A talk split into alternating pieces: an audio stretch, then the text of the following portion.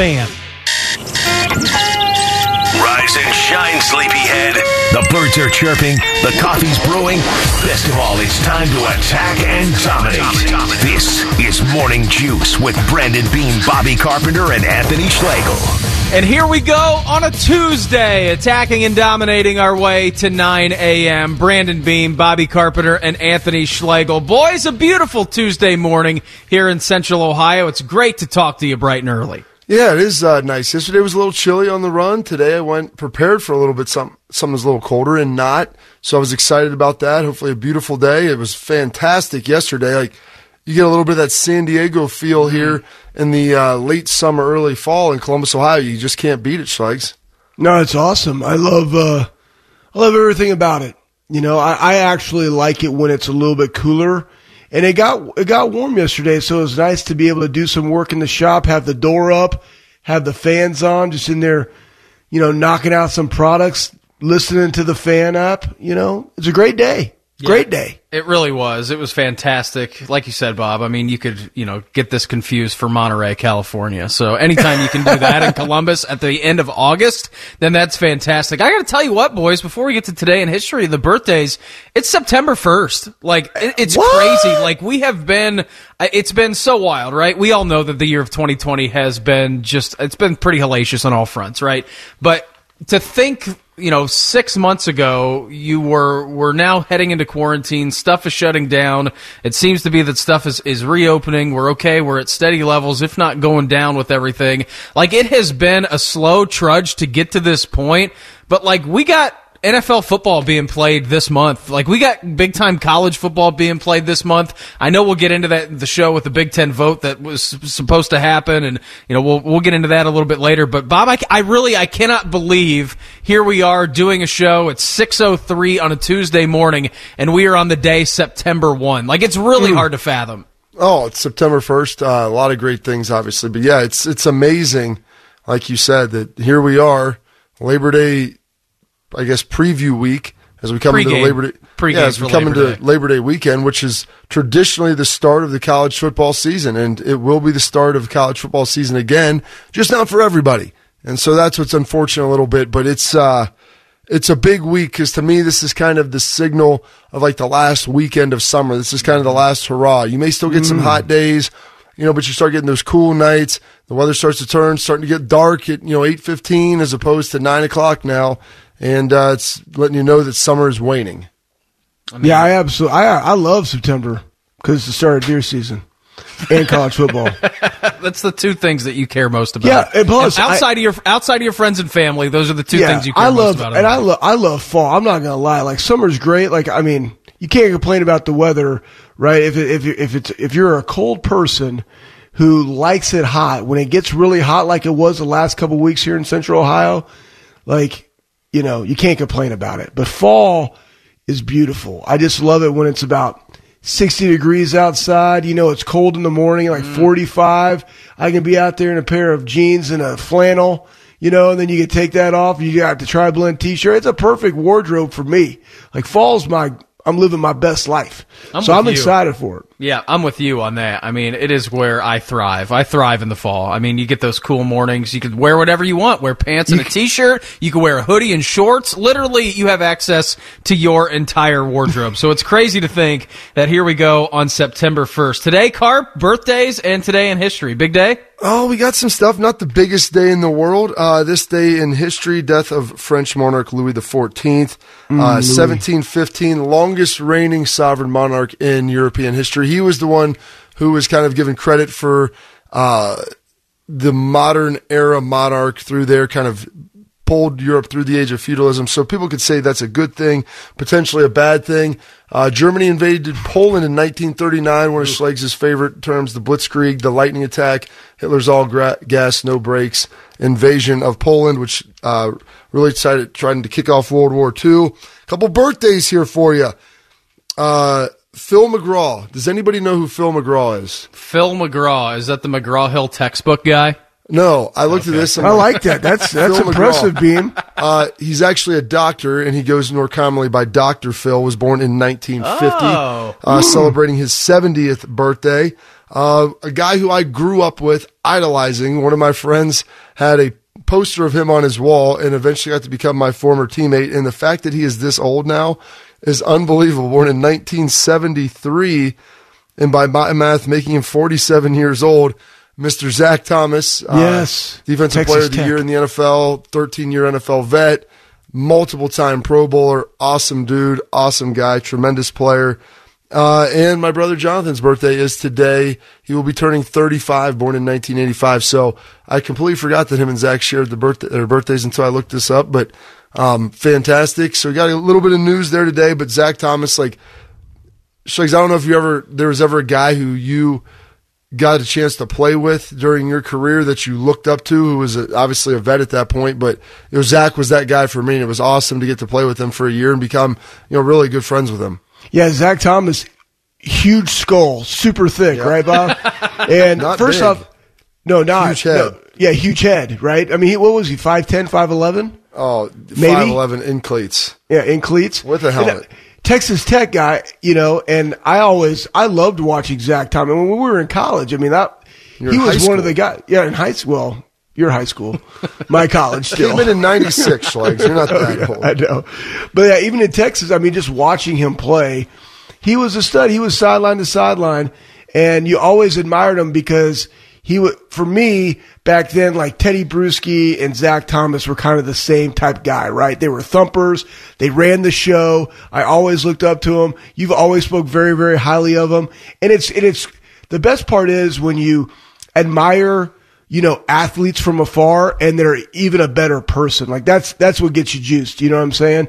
So happy birthday to Zach, but also happy birthday to Jonathan, my guy. He's a Yeah. good dude, man. He's Absolutely. a good dude. Carpenter family is, I'm sure, going to Sorry, didn't mean to say my guy. He's a great dude. A big birthday today. So again, September first, a lot happening. Reds lose to the Cards last night, seven to five. Indians lose to the Royals, two to one. Shane Bieber only gives up one hit, four walks. They lose two to one. Unbelievable that they're unable to get the bats going. And that trade deadline yesterday. We'll talk more about that in the eight o'clock hour. Reds trade for closer Archie Bradley and Diamondbacks, or excuse me, outfielder Brian Goodwin. So that should help them a little bit. They just get rid of Josh VanMeter and really other guys, Stuart Fairchild and someone else who doesn't really matter for the Reds. So that's okay. Indians ship off Clevinger to the Padres. They get a handful back for him. I'm not necessarily sure if they get better to try and win a World Series this year. I think Clevinger would have helped him out in that case, but we talked about that yesterday. If you were going to rock the boat a little bit with Clev being on the mound and it, it creating some sort of chaos in the locker room,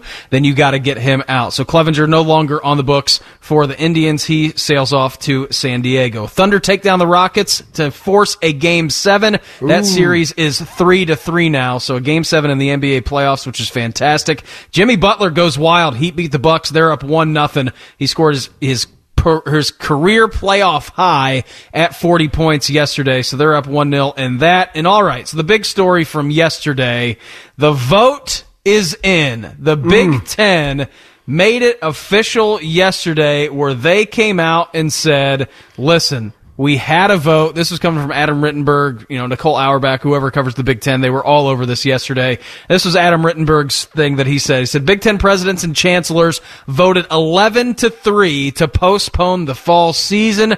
The league confirms in a brief responding to Nebraska players' lawsuit. Brief also outlines that decision based on multiple medical factors applying to 14 schools. Two groups of experts advise the league, and league sources tell ESPN that Nebraska, Ohio State, and Iowa were the three schools that voted against postponing the fall season. This will surprise absolutely no one who has followed the story. And Bobby, this comes down yesterday. I know we have been talking about it pretty much relentlessly since the time that we got on the air 12 shows ago, so two Mondays ago, and everybody wanted to know how transparent can you be? Was there a vote? Was there not a vote? What happened? And the Big Ten came out yesterday and said, listen, the vote was 11 to 3. There's 14 schools in there. Sources say Nebraska, Iowa, and Ohio State were the ones against postponing a fall season. The other ones fall in line 11 to 3. The season gets moved back. So that becomes official yesterday.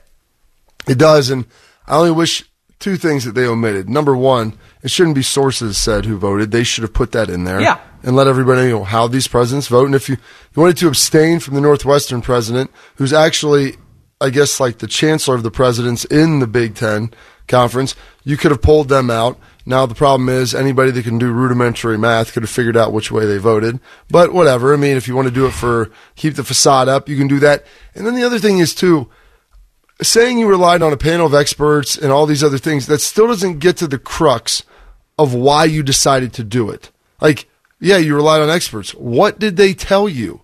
Why did they say you couldn't play? And don't just say it's because there's a global pandemic going on, because that to me is like my dog ate my homework. Because there's other other conferences that are doing it who have doctors as well who are highly skilled. So what exactly did these doctors tell you and why did they advise it? They said the risk wasn't worth the reward, the squeeze wasn't worth the juice, you can't protect these guys, the rates, whatever they say, like the infection rate in football is too high, whatever it is. But I, people would like to hear it. So if there are holes in that, people be, could begin to punch holes in those theories if they're not very good. And so that's the thing. Like you telling me you relied on doctors. Okay. What did they say? What did they tell you, Schlegs? Yeah. So, you know, looking at this and, and I forget where I was reading this. It was in the athletic.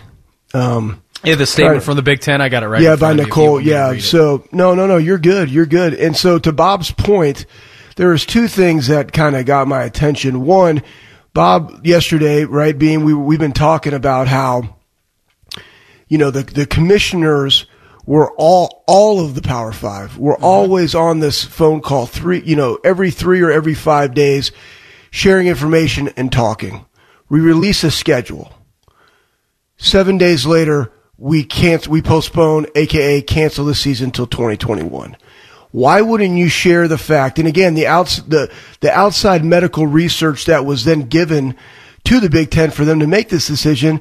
And then the one from the Athletic, it said Ohio State Director of Sports Cardiology, Dr. Curt Daniels, found that approximately 15% of college athletes who had tested positive for COVID, almost all of whom experienced mild or no symptoms, were also found to have contracted myocarditis.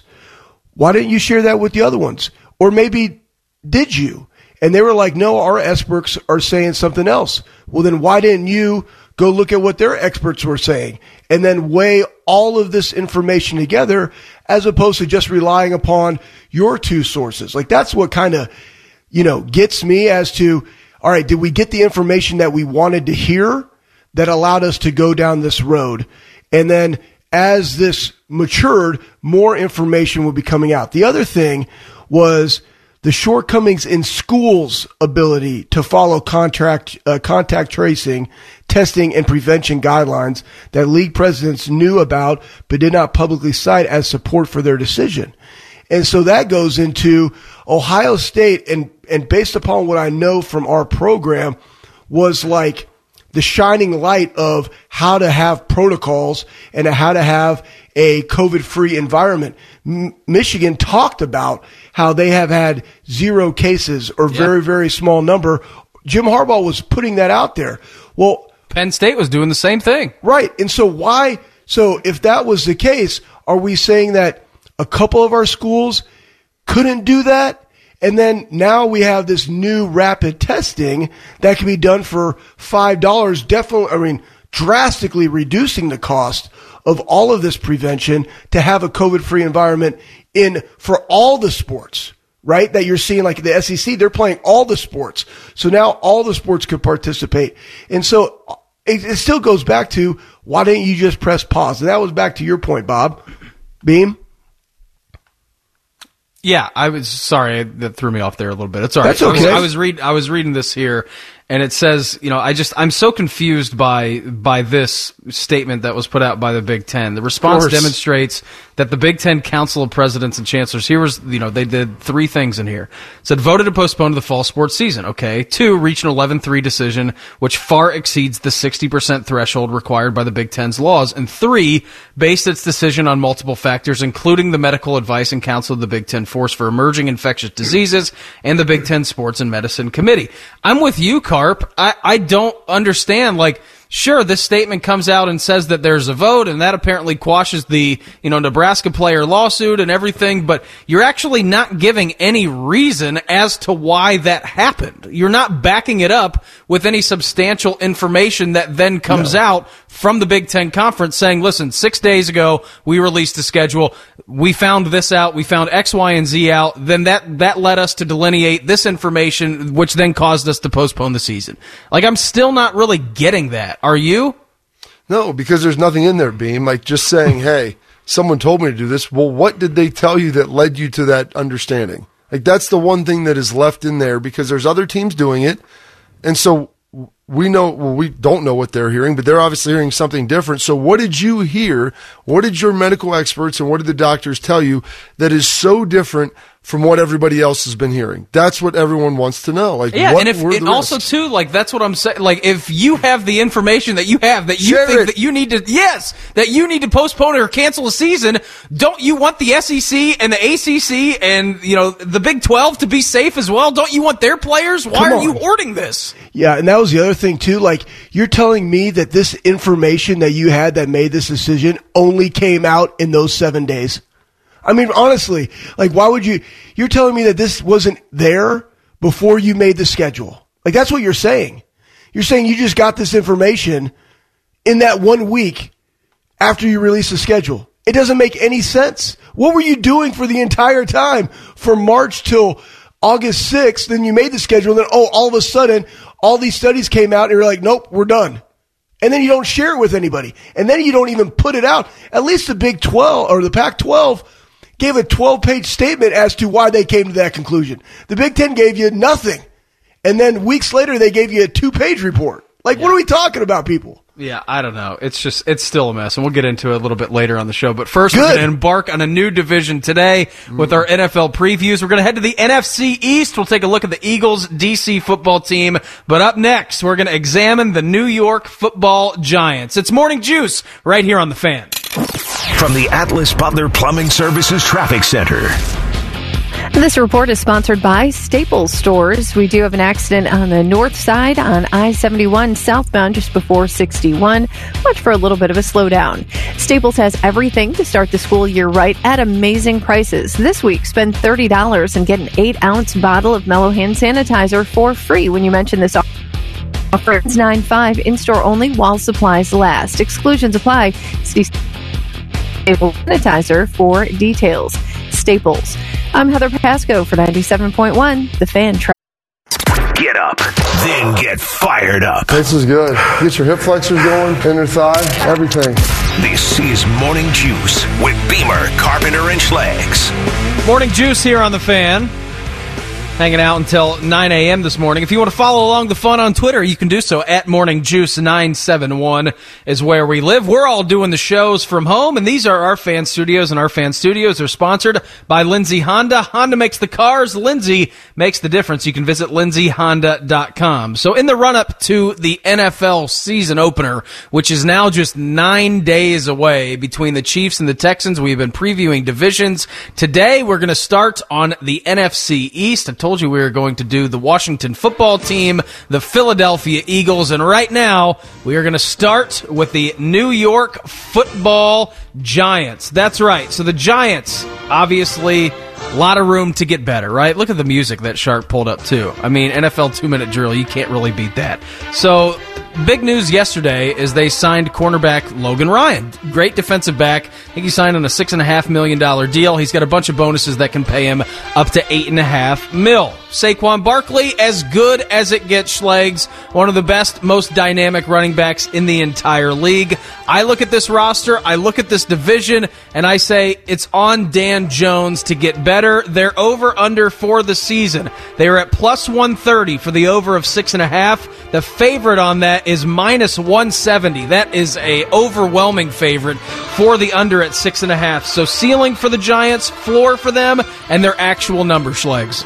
Yeah, so I got the ceiling at eight, floor at four. I mean, and they they got some really tough competition, right? So you got the NFC West that's loaded, and you got the AFC North, super hard division. And I'm with you, Beam. It's all about Dan Jones. I mean, he looked good in the training in the offseason, right? We, we saw all the comparisons between him and the Dwayne train, right? Dwayne Haskins. And here's the thing: he can't turn the ball over as much as he did last year. He averaged 1.8 turnovers a game in his 12 starts. Got sacked 38 times. But the good thing for the Giants is you got Saquon Barkley, who's an absolute freak, mm-hmm. who could potentially have 2,500 yards throughout the season. Wide receivers, I, you know, they got some decent wide receivers. I, got, I like uh, Evan Engram at tight end, but really the O line has to be able to protect them. And and adding Logan Ryan to me is a key signing for them. You got DeAndre Baker, who is charged with armed robbery, right? Sam yeah, Beal, who opted, yeah, absolute mess. But here's the thing with Logan Ryan, also a striking machine owner. Let's go. But here's the deal: since 2000, he's the third player to have four sacks, four interceptions, and four first forced fumbles in a season. So again, I'm definitely taking the under with them, but I see some potential if Dan Jones can get it done. Bob? No, there is a lot on Dan Jones. I mean, it, I was not a huge fan of his coming out, but he's been he's been decent. Like he hasn't been great, but he hasn't been bad. And you know, everyone hammers the turnovers. I mean, he needs to do a better job of that, but I mean, he was better than Matt Ryan with his touchdown to interception ratio, better than Mitch Trubisky, better than Kyler Murray. Like a lot of other young quarterbacks out there, he did a much better job than, especially better than Baker Mayfield, who was last as, among starting quarterbacks. So, you know, he has to continue to improve, he has to continue to grow, but they have to continue to also protect him. And they took a big hit last year. They signed Nate Solder in the offseason as their big tackle signing. They go out, and this year, to what do they do? They want to bolster even more because their offensive lineman still, offensive line wasn't great. They draft Andrew Thomas, and they take him fourth overall, first tackle off the board. A lot of people thought that Andrew Thomas may have been the fourth out of the fourth, like top four tackles in the first round, and the Giants take him first. Now, that's not to say that he's not the best, but the Giants' evaluation was different, and so they better be right on him. But like I said, Nate Solder opted out, so they solve one tackle problem. They have another problem for this year. They they have good weapons, as Beam you alluded to. Yeah. You know they've got Engram, they've got Saquon Barkley, Golden Tate can get it done. Darius Slayton showed promise. Defensively, they've uh, spent some equity over there in drafting Dexter Lawrence. They brought in Leonard Williams last year from the Jets, and then the big Logan Ryan signing you know, this team has begun to shape up, and I really like their coach, Joe Judge. A lot of people hammer on him because he's a young guy, he's a special teams coach. But I would say this he's one of the smarter coaches that I've ever played for. Guy understands the game, knows the game really well. A lot of the things that he's doing that people think that you're stupid are things that Belichick would routinely do in practice. And Bill gets a pass because he's won six Super Bowls. but you know, when he people when he's talking about letting Daniel Jones get hit a little bit before the first game, like there's a lot of coaches that you still across the NFL. They were not really talking about it. They're saying, "Hey, I, I don't want anybody to break my quarterback's ribs, but." They need to get pushed to the ground. They need a little bit of smelling yeah, salts. That's exactly. the most organic smelling salts you can have. You know, like they've got to get a feel for that a little bit. Like this is unprecedented to not have any live competition before the game, especially for a young quarterback no matter how limited preseason is, like there's still the threat of getting hit. You have on the same color jersey as the rest of your team. And so I think Joe Judge is doing a good job. Like where they're at as far as wins and losses this year, you know, we talked, they played the NFC West. That's going to be heavy, heavy sledding. I, I think, you know, the under is the big time favorite. I'm going to take the under the six and a half wins. I think Dallas is far better than they are. Philly's better on a roster basis, and Washington's about the same. And so I think they probably split. They get beat up out of the division. I do think they'll look a little better than people think, but I think six and ten is where the Giants come in. Yeah, I, I, agree with that, Bob. I think the floor for them is probably five wins, and I think the ceiling is seven. So I don't think there's much of a window that the Giants can get to.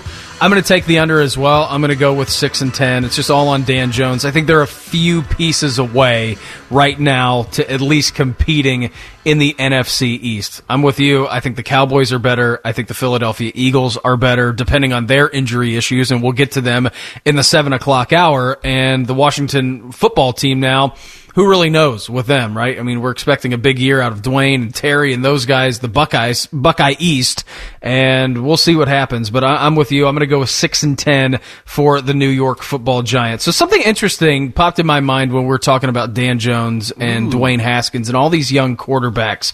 If your NFL team is relying on a young quarterback this season, don't get your hopes up. We'll explain that next. It's Morning Juice right here on the fan. From the Atlas Butler Plumbing Services Traffic Center. This report is sponsored by Staples Stores. There's an accident on the north side. You will find the slowdown on I 71 southbound before 61. Also, an accident on Fairwood Avenue at Livingston Avenue. Staples has everything to start the school year right at amazing prices this week. A two pack of Elmer's glue sticks, a 24 pack of Crayola crayons, and a comp book are just 50 cents each. Offer ends 9 5 while supplies last. Limit 30. Limits vary online. Staples.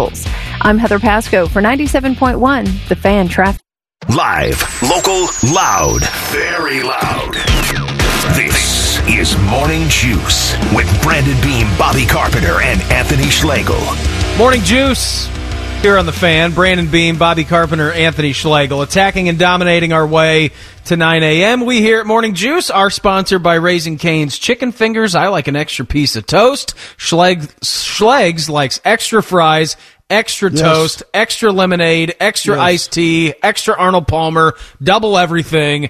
And Carp just likes to guzzle down those chicken fingers by mm. the entire bucket full. So just absolutely fantastic. I may get that for lunch. It looks, I mean, sounds like a fantastic little lum- lunch option today. So we were talking about this in the last segment, right? We were talking about the Giants and, you know, Dan Jones and there are a lot of expectations for year number two guys, mainly them being, okay, the two guys who you're thinking of in the NFC East, which that's the division that we're going over today, and Dan Jones and then Dwayne Haskins. But you posed something pretty interesting yesterday, Carp, where, you know, you have Ryan Fitzpatrick who leaves Dolphins camp and, you know, he's, he's, we don't know when he's going to come back to camp and he's gets, he gets an extended absence because he learned that his mother passed away. And as you would, you know, take all the time you need to grieve about that and do, you know, the entire process that you need to, to get yourself, you know, back into a state where you can come play football. Take as much time as you want. And so you're reading over the Very weekend. kind of you, Beam. Most NFL coaches don't think like that, but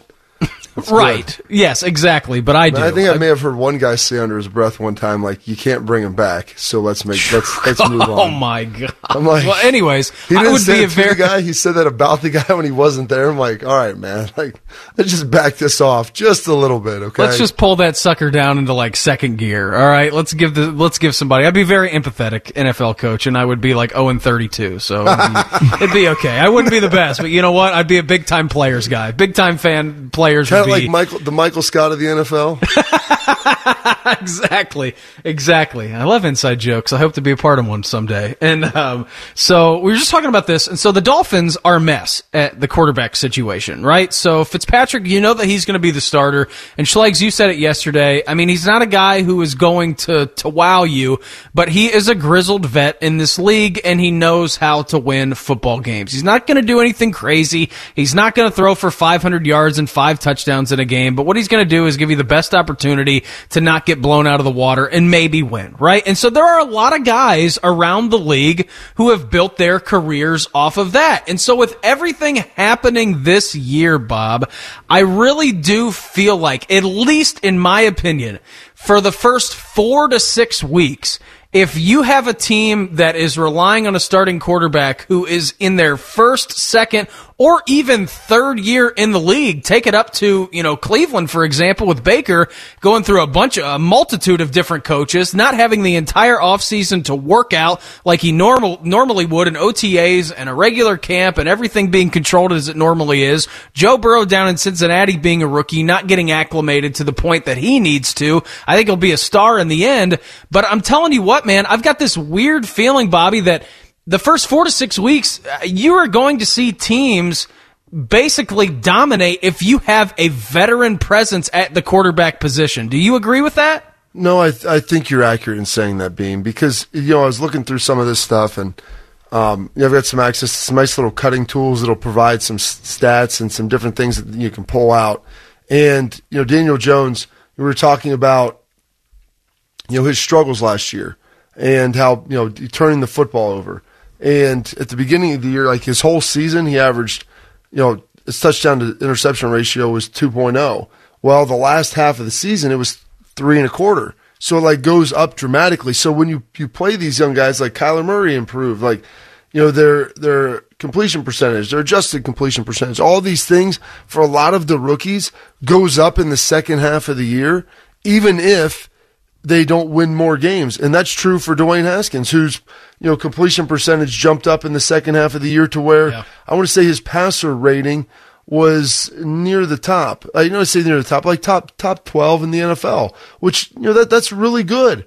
That's really good for a young quarterback. And so you have to go through some of those growing pains. You're going to throw some interceptions. You're going to take some bad sacks if you want to be good. But this this season is going to even be more stressful on those guys, and it's going to be more difficult because they didn't get any offseason work. Number one, they didn't get to develop the rapport with their players and didn't get to develop a comfortability with the off uh, with their with their own system. But then also like there's a speed jump and there's a level jump in the mm-hmm. windows that you threw into in college that look open in the NFL. A lot of times those are PBUs and interceptions, and so you have to learn to adjust to the disguises and everything that you're seeing from the defense and the where, where you can throw the football as well. And so you put all that into a pot. That's why Peyton Manning was not very good as a rookie. There's a lot of guys who struggled early on and they get better in the second half of the season, even if it doesn't translate to wins. But it, it can be heavy sledding there for the first couple weeks, Schlags. Yeah, and you know, as we were discussing this, I started thinking about it's like driving a car, right? Hmm. So Oh, here we I was- go. Well, no, so so we did this thing, right? We had all these boys. They started reading, you know, above the line from Coach Meyer, and if they read it, and I, I talked to them about it, and if they did it, we would start to teach them how to drive the car. Now, I'm not teaching them how to go to the HOV lane and all the, the quirks of how you can get out of dude- traffic. hanger dude beside you. You know, 100 percent, right? I, I didn't teach them all my ways, right? I'm trying to teach them the right way, and Not you know, my driving- way, the right way. exactly. Anthony Be Schlegel. responsible. Don't do what Dad did, right? I'm gonna tell. I'm gonna tell you. I'm gonna be honest with what I did, but I just don't want to see you make the mistakes. But that being said, we have awareness about us, right? We understand the proximity of a curb, or you know, there's that great movie. Uh, what was it called? It was called Onward, right? It was a Disney movie. Came out on that on great Netflix. movie. What it is, a, it is a great movie. It is. It's an awesome movie. I love that movie. I was waiting for like something incredibly classic. Like No, no, the no, Godfather Onward. or Onward. No, something else. Onward. Because there's there's a scene in there where the young brother has to get into oncoming traffic because the other kid was like miniaturized or something. Anyways, he had driven before, and it's kind of like that, right? So we we as veterans, right, adults that know how to drive, understand the situation. They under we understand how to change lanes and to look in our mirrors and stuff. And young young drivers, they really don't have that, and so what, what about Chevy Chase Schlags getting caught in the roundabout in vacation? How Hey, look, factor? Big Ben, Parliament. and there is roundabouts all over this Columbus, Ohio. They don't have roundabouts in Texas. We just got stoplights. You know what I mean? Like I don't even understand this roundabout. It seems But like you an do have awful way of getting an roads. accident. Yeah, we do have access roads. Anyways, that being said, you know, we understand as older guys, and and really, if you're looking at the the the schedule for for the Giants and Washington, right? Like they have vets that they're going against. You got Goff, you got Dak, you got Wilson, you got Rodgers, you got Brees, you got Roethlisberger. Like all these guys have kind of been there, done that. They understand how it feels. And so they know the windows that you were talking about, Bob. They know how to control the game. But with the younger quarterbacks, the defenses, especially early on, are going to have the competitive advantage because they haven't been there. They haven't had all the same experiences. And so that's why I definitely agree with you that early on in this season, the teams that have the veteran quarterbacks and the veteran defenses to disguise their looks and to apply pressure to these young quarterbacks are definitely going to have the advantage beam. I- will say this, Beam. Let me jump in. The one thing that will help these young quarterbacks this year is the fact that you will not have to deal with any ancillary issues during the game. Sure. There's not going to be crowd noise. You won't have Yes. to worry about silent Great count. point. Like you're not going to worry about the pass rush having a great jump on your offensive lineman because they can't hear anything. And so it's going to be a little bit more practicey, which is good and bad. Number one, I love the games because then I couldn't hear my coaches yell at me anymore, which was fantastic. So true. And you would, you could always have an out to where if you blew a call, you'd be like, "Why didn't get the check?" Well, you got to talk louder. We got to communicate better out there. You're going to hear everything this year, sir. Yes, there's no ability to hide that now this season, and so that is one thing that will help. Like heck, the coach can yell out on the field.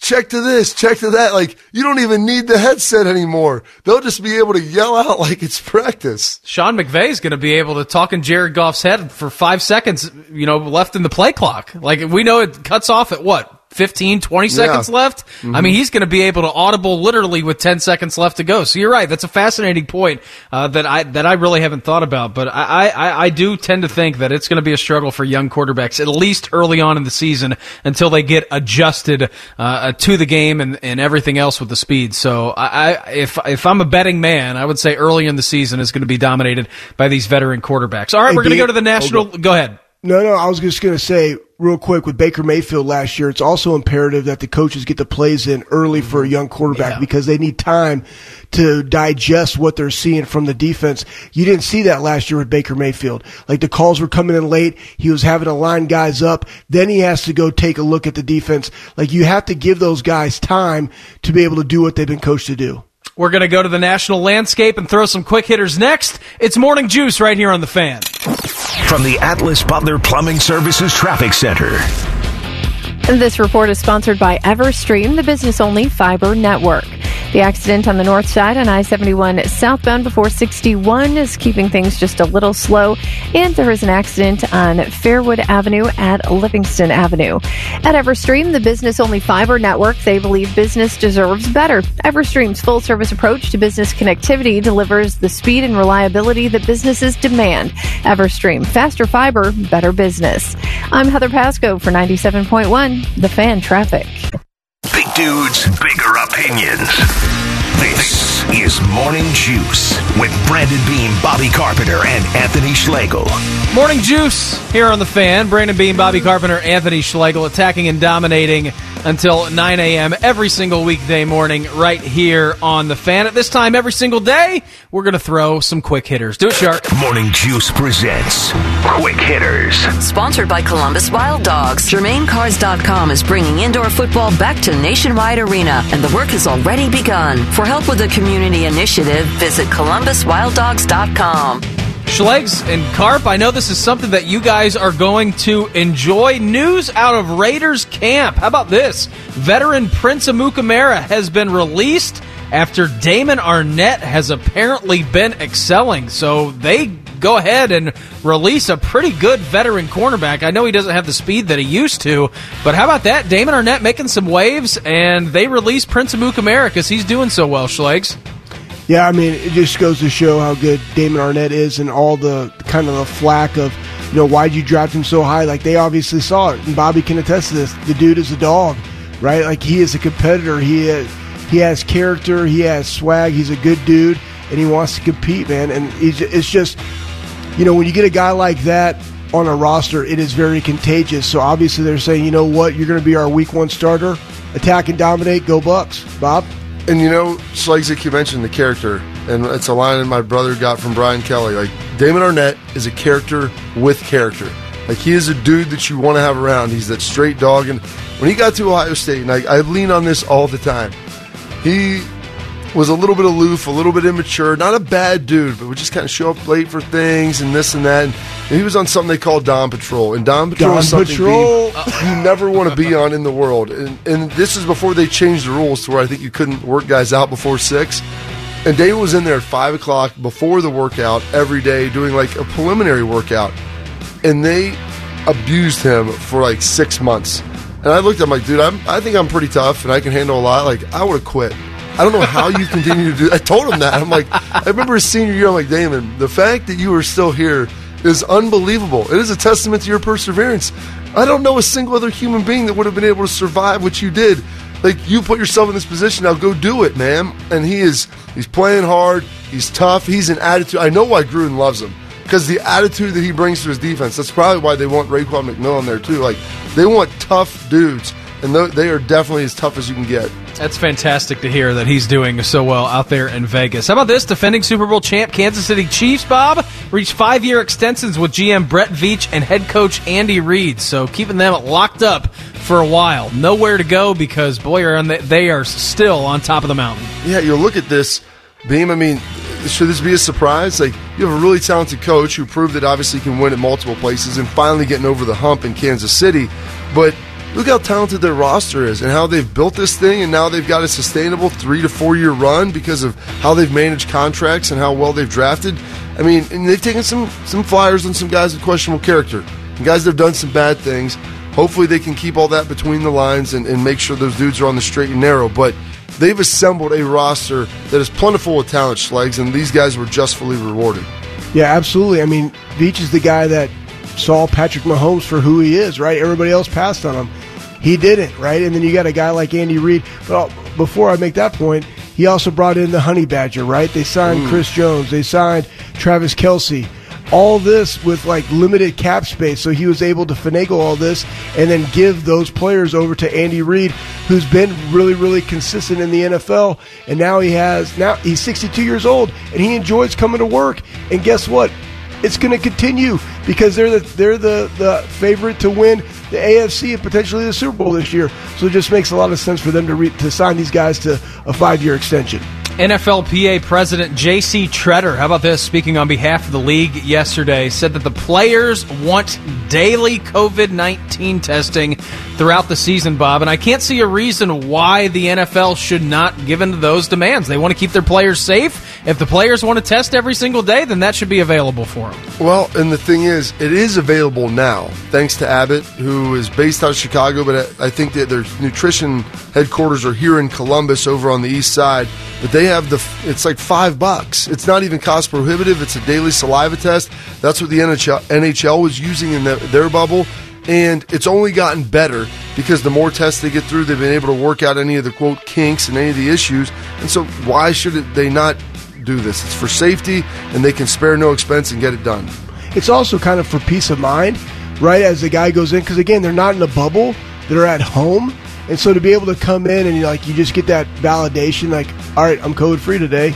I get it. I'm gonna go do my practice. Like that also kind of serves into the purpose of as to why they want to continue with the testing because it's been very successful, and the dudes want to play a season. Yeah, they do. And I don't understand a reason why the NFL would not be able to handle that. All right, Shark, you can kill the music. Thank you very much. We're going to get you caught up with go- what's going on across the sports world as we hit you with the re rack. Also, something that would literally scare the crap out of you. Give you details on that next. it's Morning Juice right here on the fan. From the Atlas Butler Plumbing Services Traffic Center. And this report is sponsored by Staples Stores. We do have some areas of dense fog, so be sure and use caution as you head out this morning. You may need a little extra time. Fairwood Avenue at Livingston Avenue with police on scene. Baby area. Staples has everything to start the school year right at amazing prices. This week, a two pack of Elmer's glue sticks, a 24 pack of Crayola crayons, and a comp book are just 50 cents each. Offer ends 9 5 while supplies last. Limit 30. Limits vary online. Staples. I'm Heather Pasco for 97.1, The Fan Traffic. Wake up and smell the smelling salts. This is Morning Juice with Beamer, Carpenter, and Schlegs.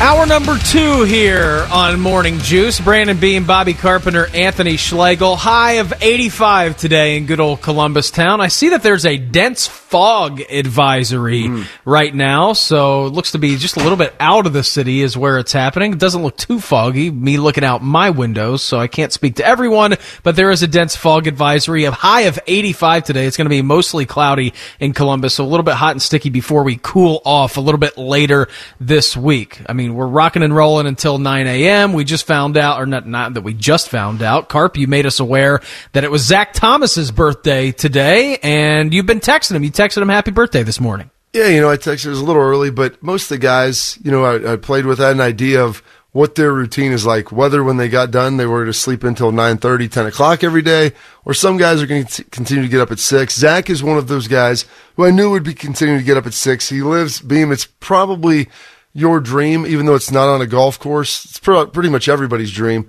Uh, my wife and I stayed there two, a couple years ago when we went down to visit him. And it's right on Pompano Beach. Like his house f- is right on the water, beach in the back. There's a little strip of street and then the intercoastal on the other side so you can park your boat because you got to have that. Um, on both sides. So it's absolutely fantastic. I text him, you know, a little uh, a little gif of Spicoli this morning because all he needs is some cool bu- cool buzz and some tasty waves. Goes out there and does some paddle boarding. But when he comes to came to Dallas, you know, Zach, he was older. He was tech. He's, you know, I'm 25. He's 35 years old. And our food situation in Dallas was atrocious. Like, Slays, you'll know this place. Jerry not taking care of you? They do now, But back then we had catering every day. Sometimes the catering was good, but the breakfast catering was always the same and would have been like, not that it was bad. They didn't really put a lot of effort into it. It, it, it was okay some most of the time. I ate the same thing every day, so it didn't matter. But we used to have Grandy Schlegs. That was Oh, our. oh my goodness! I love Grandy's. I know you do. It would I love like- Grandy's. What it is would've- it? uh, Grandy's would have been kind of the equivalent of maybe like a TJ's or uh Okay. like or uh, Like a fast food TJ's, Denny's. though. Okay. Yes, like, Like a they have Shoney's? show yes, similar to a Shoney's. No, it's a- not similar to Shoney's. It was way better than that. I got a Shoney's like story a drive and a Grandy story. Okay, Shoney's with a drive-through window beam. That's basically what okay. it was. And so they would come every day and have it. And the food, like there were guys on our team. One of our one of my friends, he's like his cholesterol would go up hundred points during the season. Like that's not a joke. It would go from like it was high to begin with, but it would go from like 190 to 290. Like he was on, he had to get on Lipitor during the season.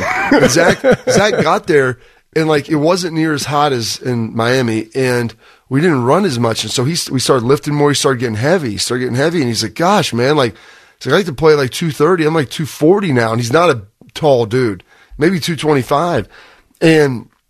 He's like, "How do you eat this?" And I'm like, yeah, "I don't know. I mean, there's just nothing else to eat." So Zach starts bringing his own food, and I, you know, I, everyone always make fun of him about it. He bringing it in. He had like a chef that would cook up his meals and like portion control and everything. And he's like, "Man," he goes, "I'm not built like you." He's like, "My brother Bart." He's like, "He gets all the genes." I mean, Zach's like we talked about five ten. You know, but he runs, great player. He's my brother Bart's six three. You know, played safety. I think he hurt his neck or something, so he couldn't play like halfway through college anymore. And he's like, dude's ripped up, eats, you know, he can do whatever he wants. He's kind of like you, you know, you guys, he's like, you guys got all the good genes. And Jack, Zach texted me that this morning. He's like, I know you're working out. You got those great genes and everything. He's like, he's like, you're like my, and I would eat pretty good. He goes, but you're like my brother Bart. He goes, his idea of eating healthy is eating at Arby's. He's like, I, I got a portion control out of freaking brown rice and like a, a couple eggs. I mean, it was it was just amazing of how it was. Cause he's like, I can't eat this food. He's like, I'll be two fifty. You have to roll me on the field. Oh, no, it's so real, Bob. Grandy, just so everybody knows, Grandy, if you ever want to gain weight, remember I talked about it. eat big, sleep big, train big to get big, right? So eat big. So I needed calories, right? I wanted to gain weight. Well, how do you gain weight? Like Bob alluded to, you go to Grandy's. And when you get to Grandy's, you order the chicken fried steak, but what you mm. do is you order a double, right? So I'm going to do a double chicken fried steak. right? gravy. And double mashed potatoes. And I wanted gravy all over all of it. and then you would, then I would take all the mashed potatoes and scoop them out of their little, you know, side compartment onto my chicken fried steak. So, and then I'd cut it up so that way every time I ate a piece, I'd also eat a piece of, or some mashed potatoes. That's how you gain weight. That was probably 3,000 calories in one meal and it was probably four bucks. It was amazing. I mean, I don't even do that, and I, why do I continue to gain weight? What's because my you don't you don't do you don't work out. You don't lunge, Beam. You don't do lunge. the, the half mile lunges. I need to get on that. I did it yesterday. I did a little bit yesterday Good. before I went and played golf. How far did you So go, Beam? How far went- did you lunge? I went 25 yards yesterday. Is what I did. I was still a little bit sore from the 88 that I did a couple weeks ago. I'm not even gonna lie. weeks. Two weeks later, my hammies still felt like they were gonna explode from my 'cause you body. But you know what? I'm back on the horse. It's fine. Hold I up. feel I feel better today. I feel much better. I might do it again. How do you know that soreness was from the lunges, or rather from your wife setting you up for your walk when you had That's to sprint true. back two miles? Did we ever get into that with her yesterday? Discuss No. like, I mean, you might want to request the screenshot of actually the weather that she saw on her app that day. You're saying that she may be a saboteur and put me out in the rain just because to laugh at me? well to laugh at you and think, hey, I mean, Brandon, we're gonna we're gonna up our uh, up our cardio here a little bit. The walk's not getting it done. We're turning that walk into more of a jog, and I'm gonna send you out in the rain to make sure that I'll time it up so when you are the almost at the furthest point from the house, that is when the rain will begin. I mean, it, it wouldn't be the most shocking thing in the world. I'll tell you that. I mean, it really smart. wouldn't. She's just the amount of laughter that came out of her when I walked in, just soaking wet, was it was one of the funniest things that I can even remember. All right, Shark, it's time to hit a re-rack. Keeping you informed about what's trending this morning. It's time for a little re-rack on Morning Juice. Sponsored by Billiards Plus, the largest selection of pool tables in Central Ohio. So MLB trade deadline was yesterday, and the Reds and Indians both made moves. All right, so the big one was the Indians trade, right? So the San Diego Padres acquired pitcher Mike Clevinger in a deal with the Indians. So Cleveland received uh, right-hander Cal Quantrill, the outfielder Josh Naylor, and then catcher Austin Hedges, and then they got three minor league prospects. To me, I don't really understand why the Indians made the move. I guess it comes from, you know, the uncertainties that the tribe's locker room had, that clubhouse had with Mike Clevinger and him breaking his COVID-19 protocol. Because we all know that they were up in arms about that. There was basically a mutiny. Half the locker room, or maybe not even half the locker room, a quarter of the locker room was defending Clev. 75% of the locker room was not. Apparently they just needed to get him out. So you get Quantrill, you get Naylor, and you get Hedges. Okay, three major league players, but I don't see that being a, a big time move that is going to help the Indians win a World Series this year. He's one of the best pitchers in Major League Baseball, Carp. You can't come across that fast enough and how you get rid of him for that, it doesn't make any sense to me. Maybe the minor leaguers in a few years is going to help you reopen your window. But right now, I don't see the Indians getting better this year to try and win a World Series in a little 60 game sprint from this move that they made. No, so this speaks to a couple things because Clev, like you mentioned, not only is he one of the best young pitchers, but he's salary controlled for the Yeah. next couple of years. So use a finite quantity. He's even more valuable because you're not going to have to pay him a ton, a boatload of money, and you still get the free look. And it's not like you're just renting him for the next 25 games or whatever the heck it is. You'd have him for more than that. And so that speaks number one to the true dysfunction in the locker room with him, and not not as an organization, but I guess I mean it's basically like gangs in New York. In there is what you're describing to me with how you know where people are drawing battle lines because some guys understand. Hey, I don't care what he did. I want him to win because we know how good he is. Sure. And other guys are like, listen, he was a slap. You know, he lied. He, he deceived us all, and we're sacrificing, and he's not. Get him out of here. And then also, given the way that the playoffs are structured this year, you have to have a willing trade partner. And there's so many teams that still think that they're in it. There probably weren't many that were willing to say, hey, you know, we'll take this, we'll do that. Like everybody still views this, and it's a weird year. Teams aren't really probably willing to spend a lot of money, even though you wouldn't have to spend money on him. I just think there's a hesitation this year given the abnormality around the season. Yeah, I, I would say with that, I mean, if you look at their pitching staff, you got Bieber, you got, was it Civale? Is that right? Yeah, is that how you say yeah. it? Civale? I like that. I don't know what kind of nationality that is, but you got McKenzie, right? So, I mean, you got pitchers there, but this is what the tribe has always done. They've always gone out and they've de- developed guys, developed dudes. And that's why I think this is. I mean, left field, let's not kid ourselves. The only person that kind of came to mind as a bat, and he's not really batting that well this year as far as an average, would be like a Gallo, right? Could you go get him? But I also don't know where he is in his contract. But Josh Naylor, he's batting 270. Our dude, Santana, he's batting 157. Who's the other cat? Uh, Allen, he's batting 160. So 270 is better than 150 and 160. That's good. I do know that, right? That's so math. Yeah, that's math. That's real. Uh, there's a greater sign there, right? Like it's greater than 150. The alligator is eats the bigger sign. But the thing It's is, the too, is with, with Lindor, yes, but with Lindor being gone after this year, if they're not going to resign him, they got to have guys in the system that they can bring up to have exactly what they had with Clevinger, which was an opportunity to not be giving them all this money and still perform at a high level. But again, the tribe has always done this. So you gotta, you gotta kind of side with them because it's been tried and tested. I think they can evaluate talent at a high level. So I'm gonna give them a pass, and we'll see how this plays out over the next two years. But I also agree with you, Beam. It's like they did they didn't go out and get a guy that they know can make a difference for this year.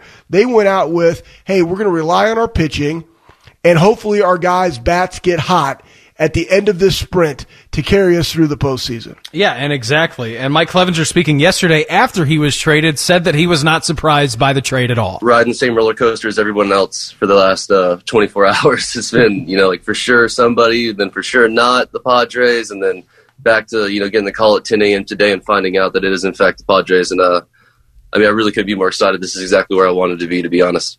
Yeah, and listen, the Padres are a good team, man. They're streaking. They're doing pretty well. You know, they it's they're unbelievable. They hit four grand slams in a row in four straight games. So that right there, you know, will tell you the kind of thing. And also, I mean, Mike Clevinger, look at him, surfer boy, boy out in San Diego. I mean, he's going to thrive out there. And I will just say this: so he finally, he, yeah, he really is, man. It looks like sunshine. He's got those tattoos. Look, he'll look great out in San Diego. So I I saw this as well when he was doing this little media interview. He finally said that he was sorry for breaking protocol with the Indians. Hit it sharp. Finally, I think we all have uh you know some some hiccups, and I don't think that that one one mistake in my life is going to define me or my career. It doesn't define what I've done for the past five years, what kind of teammate I've been, and what kind of person I, I am. And I'm I wasn't going to let that moment define me as a person going forward. And I knew the changes that had to be put in place, and you know maybe some self reflecting that needed to be done was done, and uh, I just I never want to put any other organization, let alone you know the Indians, in some predicament like that again. I never never was a distraction before, and I don't plan on ever being a distraction from anybody. Yeah, and that was, you know, that was basically the only thing that you got from Mike Clevinger through this entire situation. Would he have been traded at the deadline if he didn't break protocol in Chicago? I don't know. I have no clue if that would be the case or not, but it was apparent, Bob, that, that uh, his teammates were very upset with him and they, they just had to move on. Yep. And before we move on, Beam, I could tell you that I couldn't say with a hundred degree of certain percent certainty, but I would say with a high degree of certainty that he would not have been moved on from at this point in time with how good he is Yeah. and what he's done and the fact like he's never had any issues before. And that was a big issue. And I think probably the worst part of it, Beam, is how he handled the back end. Everybody mm-hmm. is going to make mistakes in their life. You're going to make bad decisions. Are you going to double down on it? And try to continue to press and say, listen, I wasn't that wrong. Why are you guys getting us so upset? Or are you going to apologize to your teammates and stand up like a man, take your medicine and say, this is, I understand what I did and I was selfish and all these things. Because people, we live in a forgiving society. Of course. And most people are very forgiving if you openly admit what you've done and you're willing to take your medicine. And usually people are like, okay, you only have to take half a teaspoon and not a full teaspoon. We feel bad for it. Like you were willing to do it anyway. And so that's good enough. But he didn't do that. And that's why it eroded to this point. Yeah, it really did. And now Mike Clevinger, we're going to see him with the Padres. So best of luck to him.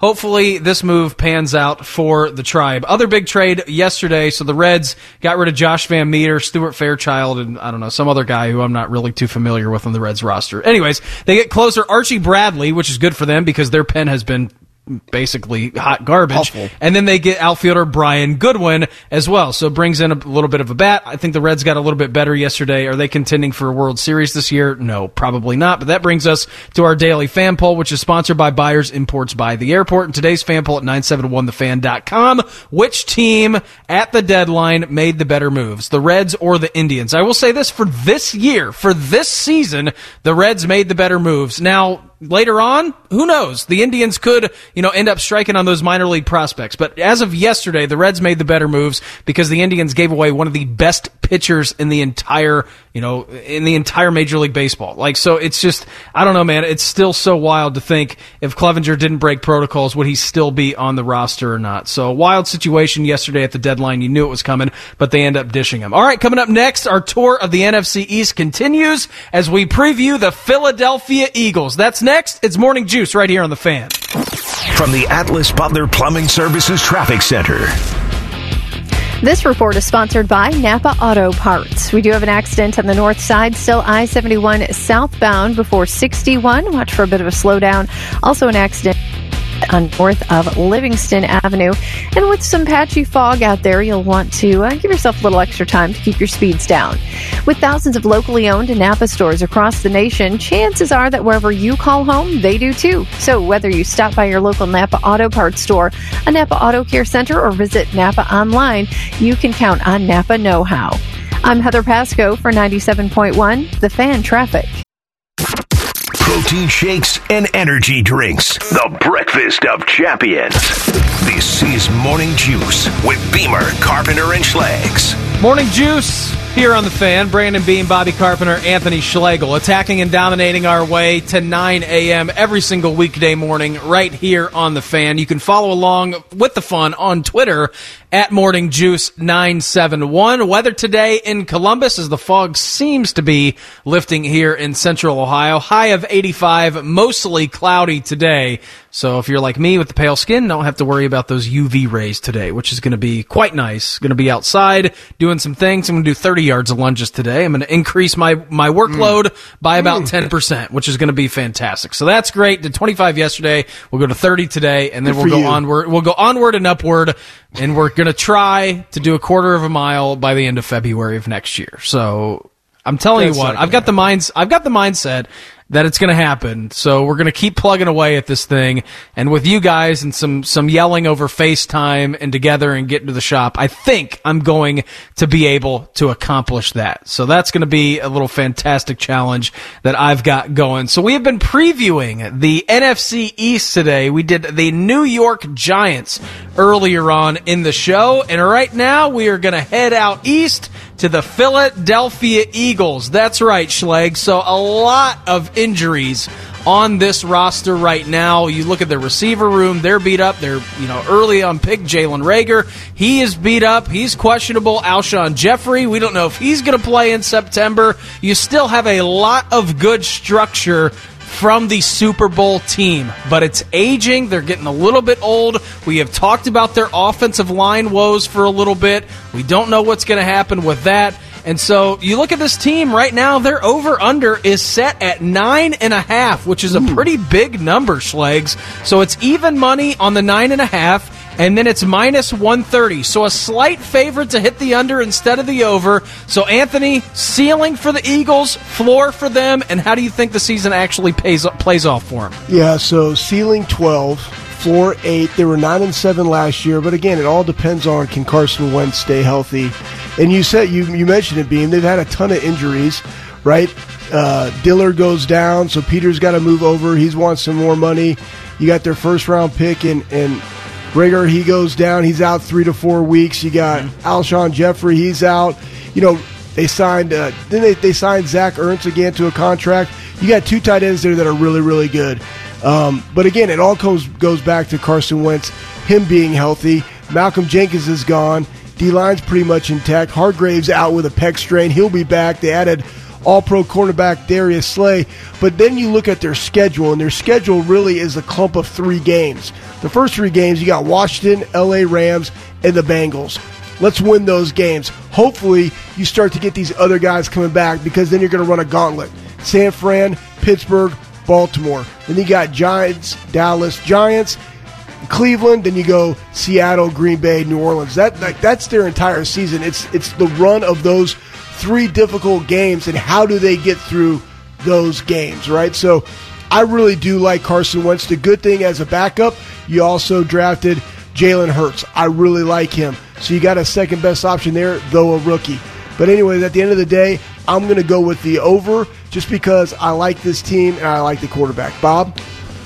You know, I'd like to take the over because typically I always say life's too short to take the under. I mean, who, who's cheering for people to lose? Uh, but you put the nine and a half, you put that hook under there. I think they're going to win nine games. I would say they've got probably a floor of seven if their offensive line falls apart and a ceiling of maybe 10 or 11. Um, but I think they're probably going to hit right there around eight or nine. I think they can get their nine and seven and most likely make the playoffs. As you mentioned, like they had a lot of injuries last year. They're beat up right now on their offensive line. You know, they drafted Jalen Reagor, who's a deep threat, to hopefully take a little pressure off Alshon Jeffery and be able to give Carson Wentz that deep penetrator down the field. And they take Hurts in the second round. I, I did not like how they drafted because I think that they could have taken a linebacker in the first round and then still gotten a good receiver somewhere in the second round and filled bigger needs for them. They really didn't need a backup quarterback right now, especially a guy that you're taking that high. And so that was what was concerning for me. Carson Wentz, he's been beat up, but when he's been on the field, his numbers have been very good. He's been top 10 in third down percent, uh, third down QBR, red zone QBR. Their, their offense has been good in both of those areas, which is two of the critical indicators that I always look at because that's where quarterbacks get paid. You get paid to be good on third down, you get paid to be good in the red zone because that's points and it keeps drives moving. Uh, defensively, not as bad as what people thought. You know, their defense wasn't great last year. They did do some things well. Like I said, they needed that linebacker help and they were really beat up in the secondary. And so those are two of the massive issues that they're going to have to mm-hmm. face. They're going to have to find a way to top Dallas, and they got win- they got a big win against them last year when Dallas had everything on the line you know, and Philly, you know, was beat up and no one really expected them to do anything. Found a way to still get it done, but they're going to need to continue to see growth of Miles Sanders. Alshon Jeffery's going to have to stay healthy and be a dude. DeSean Jackson getting him back, that's a huge threat. And Jalen Reagor, like those two guys, should be able to penetrate a lot, and they want to make this look like the Kansas City Chiefs light offense, and that's what they're trying to do while trying to upgrade the defense, which they've done a little bit, and bringing in Darius Slay from the Lions, another huge piece, one of the best corners in the league. So they have a really good roster. Their offensive line age bothers me in the Yeah. fact that they're beat up, though, Beam. Yeah, and that's the biggest thing that I'm looking at right now with the Philadelphia Eagles. That nine and a half number scares the Sam Dickens out of me. I mean, it really does for the Eagles too. because they are uh, they're Bob. They're one injury away on the offensive line from having a injury prone quarterback be uh, smoked, and so that's what I'm saying. Like, I mean, you have you you get one or two in, more injuries to that O line, then Carson Wentz is at jeopardy, and then you're going to go with Nate Sudfeld or Jalen Hurts, and so it's like that's what I'm looking at for the offensive line for the Eagles. If you can stay healthy, if they if the offensive line for the Philadelphia Eagles can stay healthy, I think this team can compete and make a deep run into the playoffs. If that does not happen on the other hand, I think it could be a crash and burn season for them. I'm looking at the floor for the Eagles at 6. I'm looking at the ceiling for them probably at 11. I mean, it could go really any way. It all depends on the health of the team. I'm going to go under with the Eagles just because of their health. I Being- don't know. That's the unknown. They're about one injury away from calling in Schlegs to play guard for them. I mean, that's real life right there. I just get on that Grandy's train. Exactly. Really There you go. beefy You up can pump Schlegs. up. You'd be I fine. could, I could pump up to 270 in like a month. Let's I go. mean, you could get you could play guard, right? I mean, you For don't sure. need big, you don't need long man. Arms to play guard. right. You don't have to engage anyone. I mean, you're fine. Just run into them. yeah, I can do that all day. All right. Is there any chance that the Big Ten can move the season up even more? Also, I will give the scare the crap out of you story next. Hmm. It's Morning Juice right here on the fan. From the Atlas Butler Plumbing Services Traffic Center. This report is sponsored by Napa Auto Parts. We do have an accident on the north side, still I 71 southbound before 61. That's right near exit 140. And an accident on Fairwood Avenue north of Livingston Avenue. With thousands of locally owned Napa stores across the nation, chances are that wherever you call home, they do too. So whether you stop by your local Napa Auto Parts store, Napa Auto Care Center, or visit Napa online, you can count on Napa Know How. I'm Heather Pasco for 97.1, The Fan Traffic. Attack and dominate your alarm clock. This is Morning Juice with Beamer, Carpenter, and Schlegs. Morning Juice here on the fan. Hopefully, everybody is settling into their Tuesday morning just beautifully. We here at Morning Juice are sponsored by Raising Cane's Chicken Fingers. I like the extra toast. Carb likes Carp likes to just guzzle them down by the chicken finger. Doesn't like anything else. And then my guy Anthony Schlegel, he likes extra toast, extra fries. Extra sauce, extra Yes. lemonade, extra sweet tea, Yes. basically extra everything, anything you can get your hands on. Absolutely. Only way to fly. It really is quite amazing. And then I was watching you with Letterman Row yesterday doing the stuff, and I mean, you were crushing those mac and cheese bites, man. Like it was quite the impressive thing watching everybody talk, and then in between sentences, you were just inhaling those suckers. So Yeah, that was that was pretty do. amazing. I mean, honestly, mac and cheese that's fried in the shape of little little paper footballs. Carp, Like that sounds right up your alley, doesn't it? I mean, you just throw one in and it's gone. You know, I think there's eight in a basket. So I ate at least sixteen of those yesterday while doing that little segment. That's awesome, Schlegs. I have immense Yeah. respect for you to be able to just slug those things down and just write down your gullet. I'm good at that, right, Bob? and, hey, and that's how I break my fast, everybody. That's how I break my fast. I just don't eat at all from seven o'clock at night till one o'clock, and then when I do, I go all gas, no brakes, just high fried food, mac and cheese, Italian sub, Arnold Palmer, sweet and sweet with an extra, little bit extra lemonade, because I'm sweet myself. Mm-hmm. right? Oh yeah. Of And then course. off till dinner time. Then I go work my face off, coach every little kid thing, and then I'm exhausted, and then I eat dinner, and then I go to bed because I'm exhausted. Yeah, that sounds about right. So I will tell you this before we get back into the Big Ten stuff. So I saw this, and of course, this comes from Australia. Yep. I told you I don't like playing road games. That's not my thing, right? I like the, the, the friendly confines of my home bathroom. That's where I feel like I'm the most comfortable. I'm the most safe in the entire world. That is my safe place. Safe in the entire world. exactly. I really do. I feel like your- I feel like I'm an. I'm in, in an impenetrable fortress when I am there sitting on my commode. So Being- listen to this. Well, they listen do tell the, you. Well, they yeah, do tell you if you don't have a basement in a tornado to go into you know your bat your bathroom downstairs if you have one that doesn't have any windows. So I understand why you would feel so safe in there. Yeah, there's just some sort of comfort level when I go in there, Bob. When I go into anybody else's, I just don't have that same feeling. There's nothing like going to your own. So listen to this. A woman in Australia was shocked to discover the cause of her broken toilet.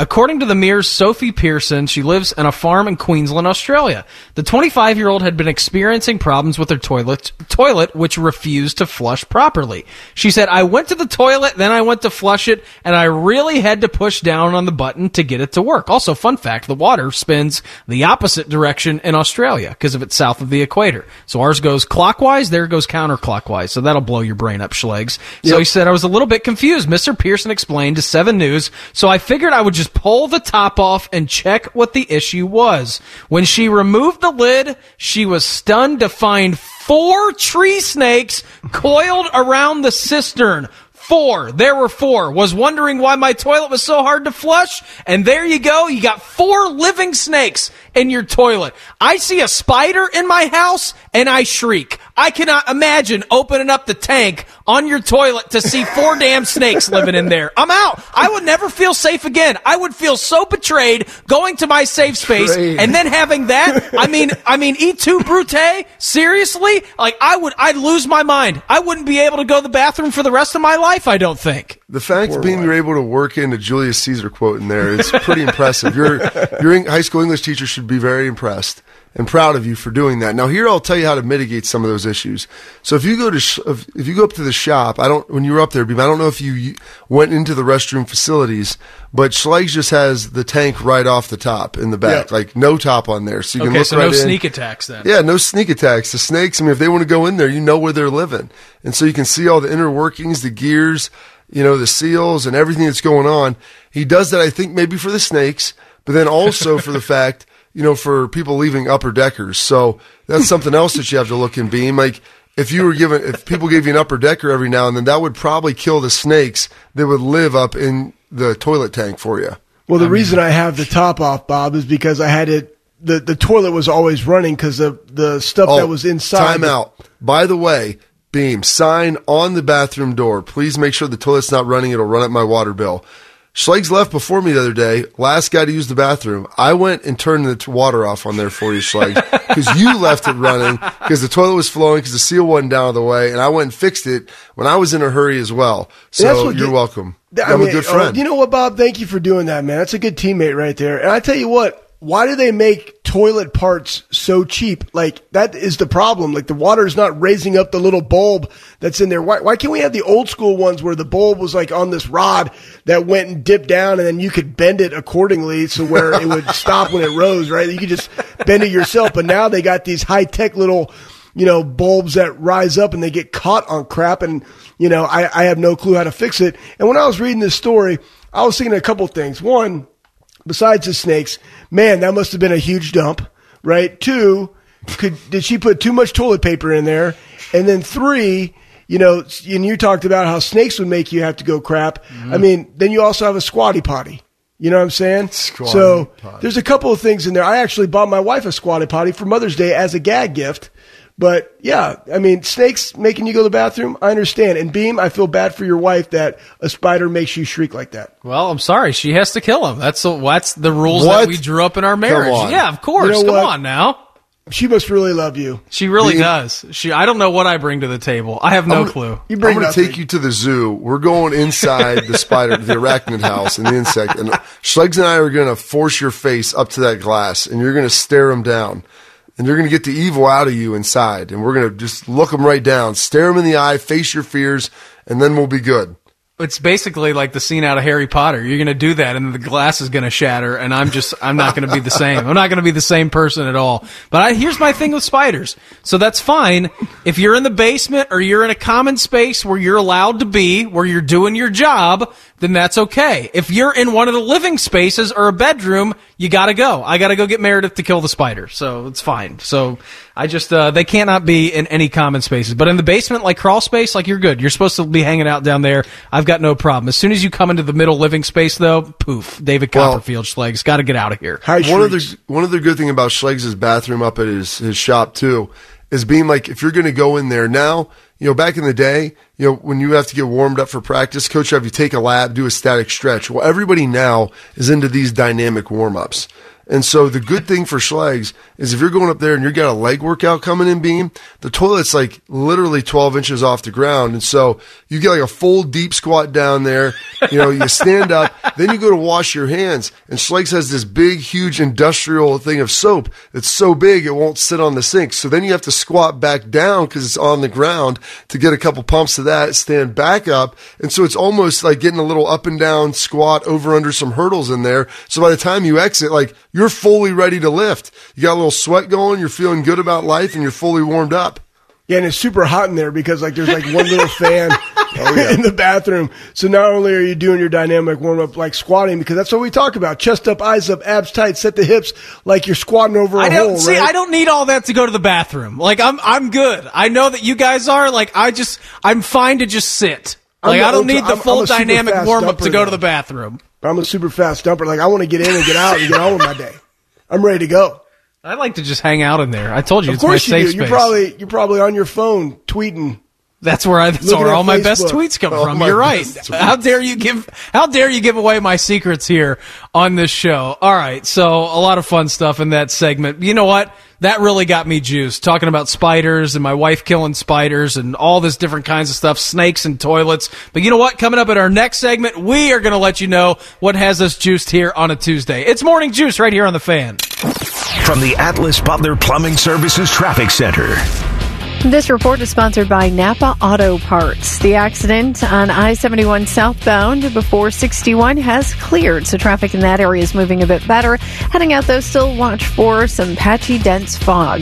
With thousands of locally owned Napa stores across the nation, chances are that wherever you call home, they do too. So whether you stop by your local Napa Auto Parts store, Napa Auto Care Center, or visit Napa online, you can count on Napa Know How. I'm Heather Pasco for 97.1, The Fan Traffic. Three men, one show, all the beef. Unicorns! Show ponies! Where's the beef? This is Morning Juice with Brandon Beam, Bobby Carpenter, and Anthony Schlegel. Morning Juice here on the fan. Brandon Beam, Bobby Carpenter, Anthony Schlegel. If you would like to join in on the fun on Twitter, you can do so at Morning Juice 971. High of 85 degrees here in Columbus as the fog is starting to lift as we inch towards the 8 o'clock hour. It is going to be mostly cloudy today, but this time every single day, it's time to get juiced. Hit it, Shark. What's got you juiced? Sponsored by Atlas Butler Plumbing Services. Carp, on a Tuesday, what's got you juiced, pal? Holy smokes, babe. And so I was thinking about this last night. And I, you know, we talk about, we've got the movie stuff. And I'd like to throw out here to any, anybody and everybody, throw it at me at Twitter, at bcarp3. You know, my kid, what movies are out there, good 80s, 90s movies that my kids haven't seen yet. My kids range in age from 11 to 4 or 10 to 4. Have we done really- heavyweights? Yeah, well, exactly. we'll focus on more of the top end. We'll, we'll get that in there. But we've seen all the Star Wars, all the Marvels, all the Indiana Jones. Um, goodness, I'm trying Back to the think. Future. They have not. You know what? That's one that we'll get in there, Sykes. That's a good point. But uh, we've seen a lot of the Disney movies, all that stuff from Disney Plus. And so last night, I wanted to get them in on one. And my son, we just finished up my uh, first graders uh, flag football practice. And I'm like, you know what? What would be a good movie? I was thinking about this, trying to figure it out. And I was like, you know what, guys? We'll watch, we'll put on Remember the Titans. Like, oh, that sounds good. Have you seen it? No, thankfully, because my dad th- watches movies with them all the time. So usually it's, oh, we saw that at grandpa's. Thank you, dad, for not allowing me to share anything with my kids. You like to come in and commandeer all the opportunities, but they had not seen it yet.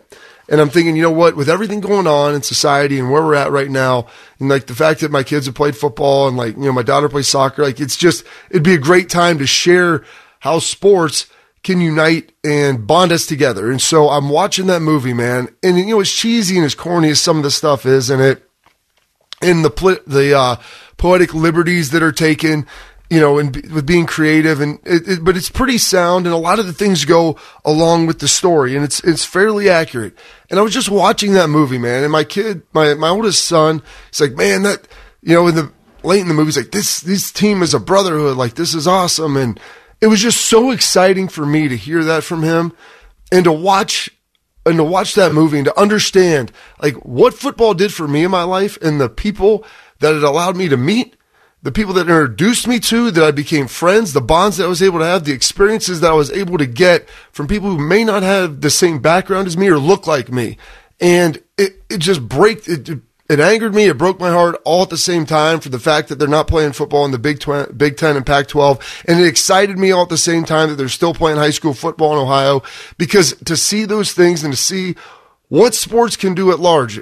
And we talk about football because it's, you know, one of the more diverse sports you're going to have, but really sports in general, it's going to bring you together with people who you may not share anything else with for a common purpose and give them the ability to understand each other and to work together and to maybe break down some barriers that you didn't think you'd be able to do. And watching Remember the Titans that last night, like a lot of that happened again for me. And I'm an emotional son of a gun. I'm watching that movie and thinking, gosh, like half in tears. But you know what? Schlegs knows that about me. Like I run on all ends of the spectrum all the time. And it's, it's fantastic. But gosh, like watching that thing, I'm like, this is so super corny, but it's so awesome all at the same time. And I was so juiced up and I saw that. I'm like, this is where we're going tomorrow. This is what we're talking about. It, like I said, excited me for high school football, angered me for the Big Ten, and awesome that I got to share that with my kids. And hopefully people around Ohio and the rest of the country are experiencing some of that now that sports are playing in some areas. Go Schlegs. Bam! I love that, Bob. That's that got me just just hearing you talk about sure it. Did. You're absolutely on point. Um, what got me juiced was uh, yesterday was my my kid's first day of school in Worthington, and I can honestly tell you the teachers were on point. So a huge shout out to all the teachers, and again, my wife's in education, Beam, your wife's in Yep. education, the teachers. You know, really, I'm juiced for the fact of all the preparation that goes into online learning or the hybrid learning or adapting or getting the classroom set up to make the, make it the best learning experience possible for their students. It's not normal, but you know what? They're doing it. So thank you for all the time, energy, and effort you do for all the kids out there. That is a like big time high GSF exclamation point times five. That got me juiced. What got you juiced, Beam? Yeah, it's all GSF, man, for the teachers out there, whether it's virtual learning, whether it's distance learning, or going back into the classroom. It's pretty amazing uh, how our public educators and private educators e- educators are are pulling this off. So, uh, well said there, Schlegs. What got me juiced? Well, I'll tell you what, Juice Vampire Jake Ballard didn't play golf yesterday with me. I think he was. I think he was. I think he was. vampire. Yep, I think he was. That's he a real was. thing too, by the way, everybody. I know. I think he was a little bit nervous. I think he was a little bit scared. He called me when I was on my walk yesterday. He said, "Hey, I did something while I was lifting weights. I can't really move." And I'm like, "Yeah, sure. I, d- I just don't think he wanted to play with me." And then, anyways, so what got me juice was yesterday. I played with my former co-host Timmy Hall, who you can hear on the Buckeye Show weeknights at six right here on the Fan.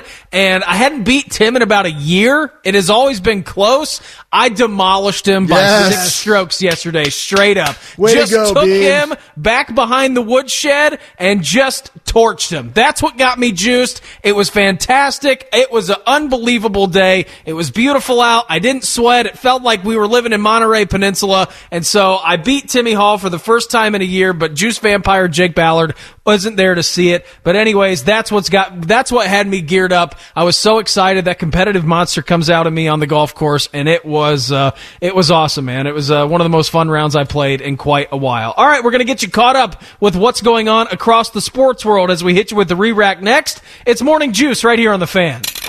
From the Atlas Butler Plumbing Services Traffic Center. This report sponsored by Napa Auto Parts. We do still have some areas of fog, so watch for a bit of a slowdown here and there. Also, keep in mind Claycraft Road over the east out about lane after the overpass was hit. They're working on some repairs there. Expect the one lane available through October. With thousands of locally owned Napa auto stores across the nation, chances are that wherever you call home, they do too. So whether you stop by your local Napa Auto Parts store, a Napa Auto Care Center, or visit Napa online, you can count on Napa Know How. I'm Heather Pasco for 97.1 The Fan Traffic. Three dudes who appreciate a hearty breakfast. What's better than this? Guys being dudes. Now back to Morning Juice on the Fan. Morning Juice here on the fan. Brandon Beam, Bobby Carpenter, Anthony Schlegel attacking and dominating our way to 9 a.m. every single weekday morning right here on the fan. Fun little third hour coming up. In our next segment, we will get into the Washington football team, preview them, as I like to call them, Buckeyes East. You know, we got the Dwayne Train, Terry McLaurin, and then the Predator Chase Young out in D.C. right now, getting ready to lock and load. At 8.33, we're going to talk to our good buddy, also Buckeye, John Keim, who is a reporter for ESPN. He covers the Washington football team, also hosts the John Keim podcast. He will join us at 8:33 to go over that team's expectations for this year. But right now, it's time to hit a re-rack. Keeping you informed about what's trending this morning. It's time for a little re-rack on Morning Juice. Sponsored by Billiards Plus, the largest selection of pool tables in Central Ohio. I know this is probably one of your guys' favorite movies of all time. And it? Carp, I know that for sure it's one of yours. So Sylvester Stallone has revealed that Rocky 4 all right, Rocky Four is coming up. We got a new director's cut that is that is co- going to be coming out soon, and one of the most either beloved or hated characters in that entire movie is going to be going away. So Paulie, his robot maid, is no longer going to be in the film. The one that always makes fun of him, he makes fun of her. They change voices up all the time. Sylvester Stallone said in an interview that the robot is no more. Quote, I didn't like the robot anymore, so they're just going to throw him out of the equation. Well, you know the move the the robot was polarizing at the time. It was viewed as ga- groundbreaking. I mean, I thought we were on the track to the Jetsons. You know, at that point, Paulie. it's mid '80s. And by the way, I didn't realize that Rocky Four. This has to be something that's a rarity. Was the highest grossing and most successful movie of the series. Number one because it helped defeat communism. Yes. uh, united united the Sure. everyone under the American flag, and you know, obviously you know, exposed the rest of the world to the greatness that, that can become and, and how sports can do some things like that. But I, I the ro- going back to the robot, like, I'm sad. Like, I don't see a reason to pull the robot out. Like, it's not like the robot is like a racist, homophobic robot. Like, there's nothing negative about the robot. It's not like it's, you know, it's not taboo now. It's not something you look at and say, ah, I don't know if you could do that today. You go back and watch a lot of other older movies and some of the things that are said. Yeah, can't say that anymore. yeah, you're like, oh yeah, like that wouldn't fly now. It's a robot, robot for heaven's sakes. And it's as much as I really didn't like it when I first would see the movie. Like it's part of it, Schlegs. Like I don't want to see uh. Paulie lose his robot. Well, here at the end of the day, for me, why I love the movie besides the fight scene are the training scenes. Like the training scenes are what made me want to train. When I walked into the gy- Metroflex gym at 12 years old, and I saw 4,000 square feet in a warehouse with no AC mm. and loud music and bodybuilders and power lifter, lifters and everybody just, you know, going hard. I'm like, this is just like Rocky 4. Like that's what I saw. So hopefully we cut out the three minutes of the robot and we gain three minutes on the training uh, scenes. That's what I'm hoping for. That's mean, the only way he can make it better. How's he going to train Schlegs? I mean, Sly's like 70 years old now. No, but I he's already in it. I guarantee you they have other footage of he was doing some crazy stuff out there in Russia. More you know, before mountains that he's Adrian climbed. came. Just Do kidding. they have this, the footage of him getting in the tanning bed? Because I've often wondered how Sly, after training in Siberia for two months, comes out fully bronzed up. Like, buddy, Snow I- Bob. It's a real Snow- thing.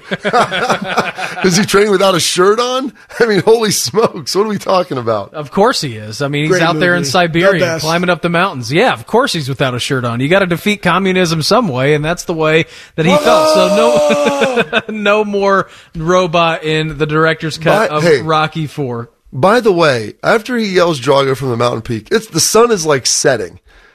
Has anyone ever wondered how he gets down in the dark? Said from that like a six-hour trek back down. Is the way it looks to be. But it may snow- be even a few snow- days. The snow reflects whatever moonlight you have oh, left, Oh, so yeah. you can navigate it. That's right. How right. about the how about the bears and the wolves and everything else? You're in the middle of Siberia. You think those Siberian wolves are messing with Rocky? No way. He knows what's Yeah, about. exactly. They know what what's about to happen to Drago. They want no part of Rocky up there. So a sad loss in the sports world yesterday. You had unbelievable, legendary head coach John Thompson. He passed away at the age of 78. Some of the all-time greats weighing in on what John Thompson meant not only for the game of basketball but life in general. Here was Coach K remembering John Thompson. Hit it, got a text at one o'clock this morning from Doc Rivers just saying that John had passed and couldn't go to sleep. He just he was a not just a giant, he was one of a kind. You know, I loved him and admired him. I been in meetings with him where his voice was so needed and we heard it and followed his instruction. And obviously he's a great great coach but what he did off the court for not just his community but for the African American community and for Georgetown is remarkable Yeah, and it really was. And you had a litany of Hall of Famers, all time greats weighing in on what John Thompson not only did on the court, uh, but for his communities as well. Maybe his most famous player, his most famous player to ever, you know, be coached by John Thompson was Patrick Ewing and what he did for Georgetown basketball. And Patrick Ewing, he weighed in on uh, the coach's legacy. He's a person that was fighting racial inequality for pretty much all his life. So all the things that people are fighting for today, he's he was fighting for for back then. And when he when he protested those games, that was all to uh, play it forward. That's one of the things he wanted us to do is as players or guys or, who play for him is to make sure that we play it forward. Leave this world a better place than we than it was when we uh, when we were roaming around. he will be remembered for you know what he did on a basketball court and who he coached and how he coached with Georgetown when he brought him into the scene. He will forever be immortalized though Bob for what he did off the court and what he did for his players and the causes that he stood up for.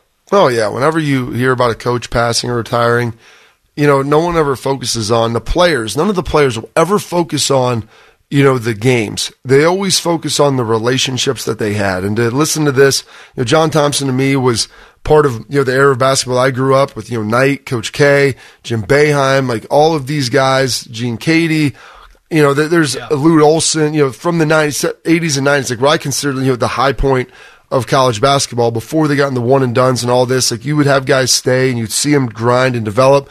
I mean, John Thompson made Georgetown uh, University like a basketball school. I didn't didn't even know where it was when I was growing up. And so, you know, he did an unbelievable job with that, developing those guys on and off the court. But also, one of the things I learned today that I had no idea. I mean, I assumed John Thompson had played basketball. Obviously, he's you know super ti- tall, mountain of a man, you know six nine, six ten. But I didn't realize that he was on those Celtics teams in the 80s or in the 60s and 70s where he won a couple titles there. Like I had no idea about that with his playing career. So, you know, you, find out new things, Schlegs, about these guys and the impact they have, but also about, you know, what they've done in their life that is never really talked about. Yeah, absolutely. And you know, you mentioned this, Bob, but what he did off the court, right? Just like us, like what you do off the field, whether you're a college football coach, strength coach, player, you know, to the people that matter the most to you, right? They're going to remember all the things that you did for them, right? So what do you want your legacy to be? Is it about what you did on the field? Absolutely not. It's about how you serve them. It's the relationship and that relationship is built on trust over time and that you've always had their best, best interest at heart. And I could say that for a lot of my coaches and I know you can too. But the other thing that Patrick Ewing said was, he taught them to continue. I think he said play it forward, and we always at Ohio State say said pay it forward, and that's why you know, the legacy of a Tress and a Coop and a Urban and a Woody Hayes and those guys is that you see Ohio State Buckeyes in our community paying it forward.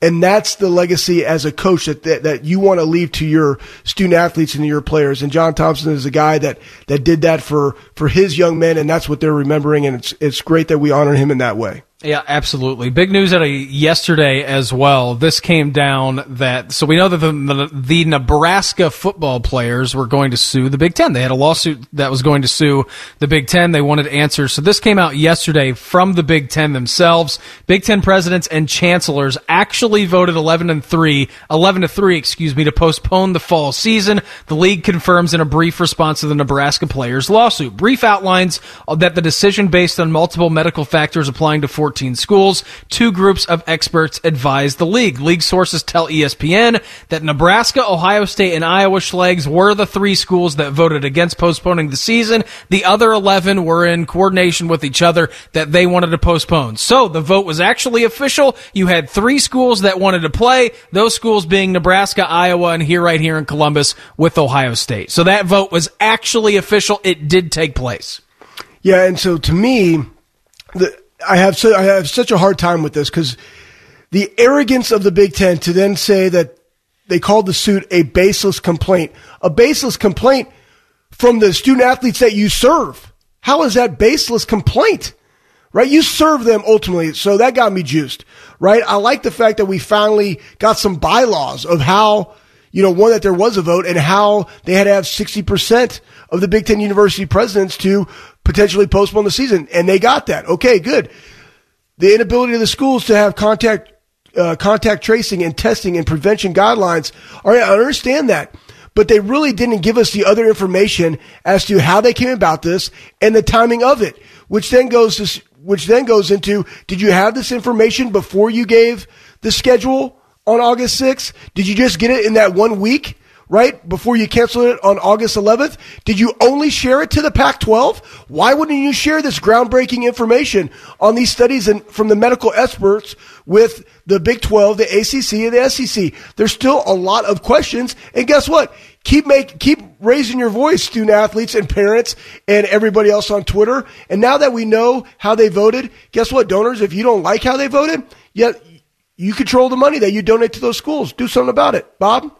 No, and you're you're right, Schlegs. And like that's the thing. Like they talked a little, you know, contact tracing and you know the pandemic, and we relied on our team of scientists, but there really wasn't any quantifiable data. There were no numbers that were posted in there saying, "Hey, the rate, the infection rate here is too high. There's this, there's that. There's the you know too many on some of these teams." Like they pointed to more qualifiable things that you are not able to measure that are just simply theories out there. Not that they're not accurate and not that, okay, qu- contact tracing and testing.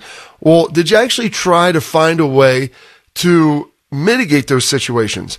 Why wouldn't you just delay it for a month and see if you can find a way to improve it? Yeah.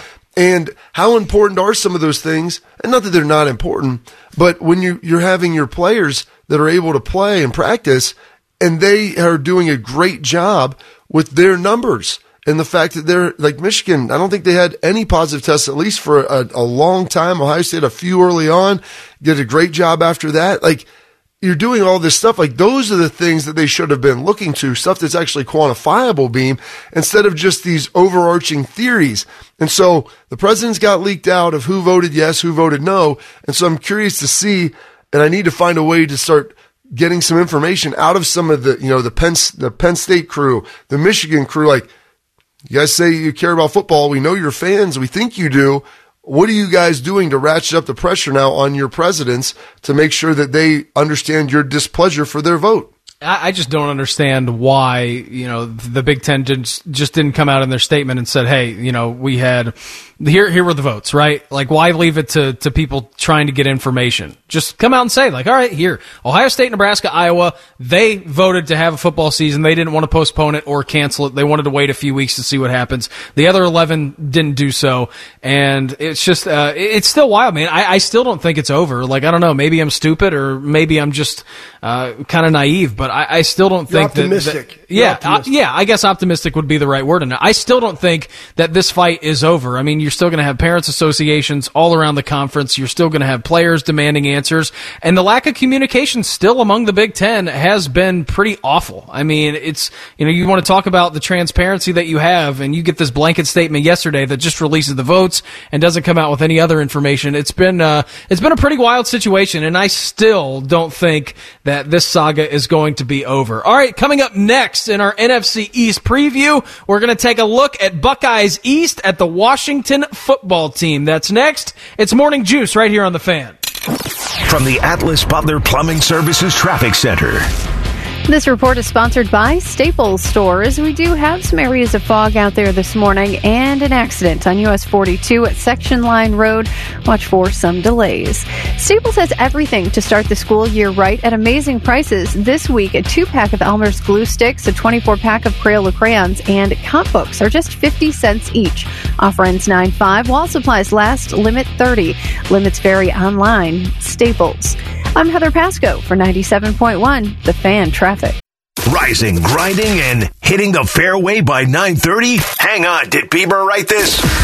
Now back to Morning Juice on The Fan. Morning Juice here on the fan. Brandon Beam, Bobby Carpenter, Anthony Schlegel attacking and dominating our way to 9 a.m. every single weekday morning right here on the fan. You can follow along the fun on Twitter at Morning Juice 971. Beautiful little day that we got lined up here in good old Columbus town. High of 85, mostly cloudy today. So a fantastic little Tuesday. Hopefully everybody is starting their week just fine. Reds last night, they lose to the Cardinals. DeJong hits a grand slam. I went to bed immediately after that. Saw DeSclafani struggling in the 90 pitch range. Literally, as soon as the ball left the bat, I knew it was gone. Flipped the TV off, went upstairs, went to bed. So the Cards beat them seven to five. Indians lose to the Royals. Shane Bieber, unbelievable again. I mean, what else is new in this world? He gave up four walks, only one hit, but the Yes. Tribes bat did not wake up at all. Hmm. They lose to the Royals two to one. Trades yesterday. Archie Bradley and Brian Goodwin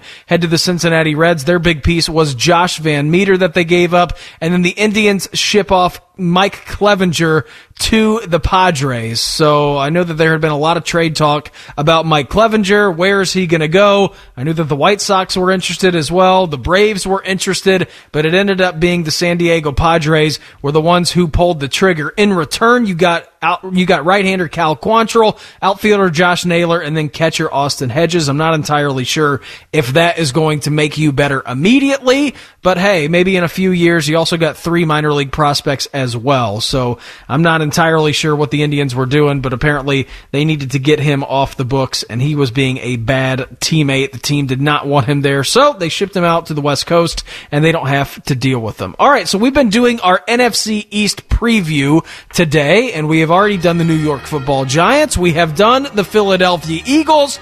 This takes us now and we head east. The Washington football team, Buckeyes East, as I like to call them, Schlegs.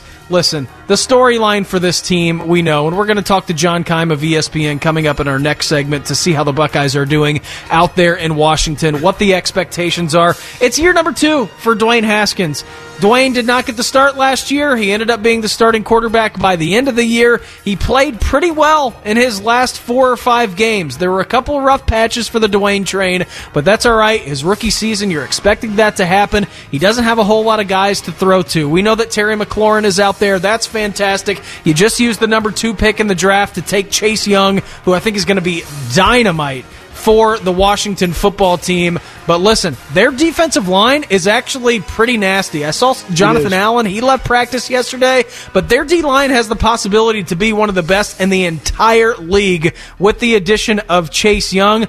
Other than those guys, though, you're looking and saying who else? So you look at the over under for the Washington football team. Five and a half is the over under. They're minus 110 on the over. They are minus 120 on the under. So you're not getting a great return on your money either way. Schleg's ceiling for them, floor for them, and the actual number for the Washington football team.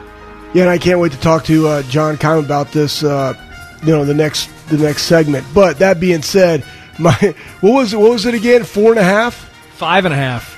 Oh, shoot, man! I had my ceiling at five, so I'm already under. you know what I'm saying? I had my ceiling at five, and my floor is two.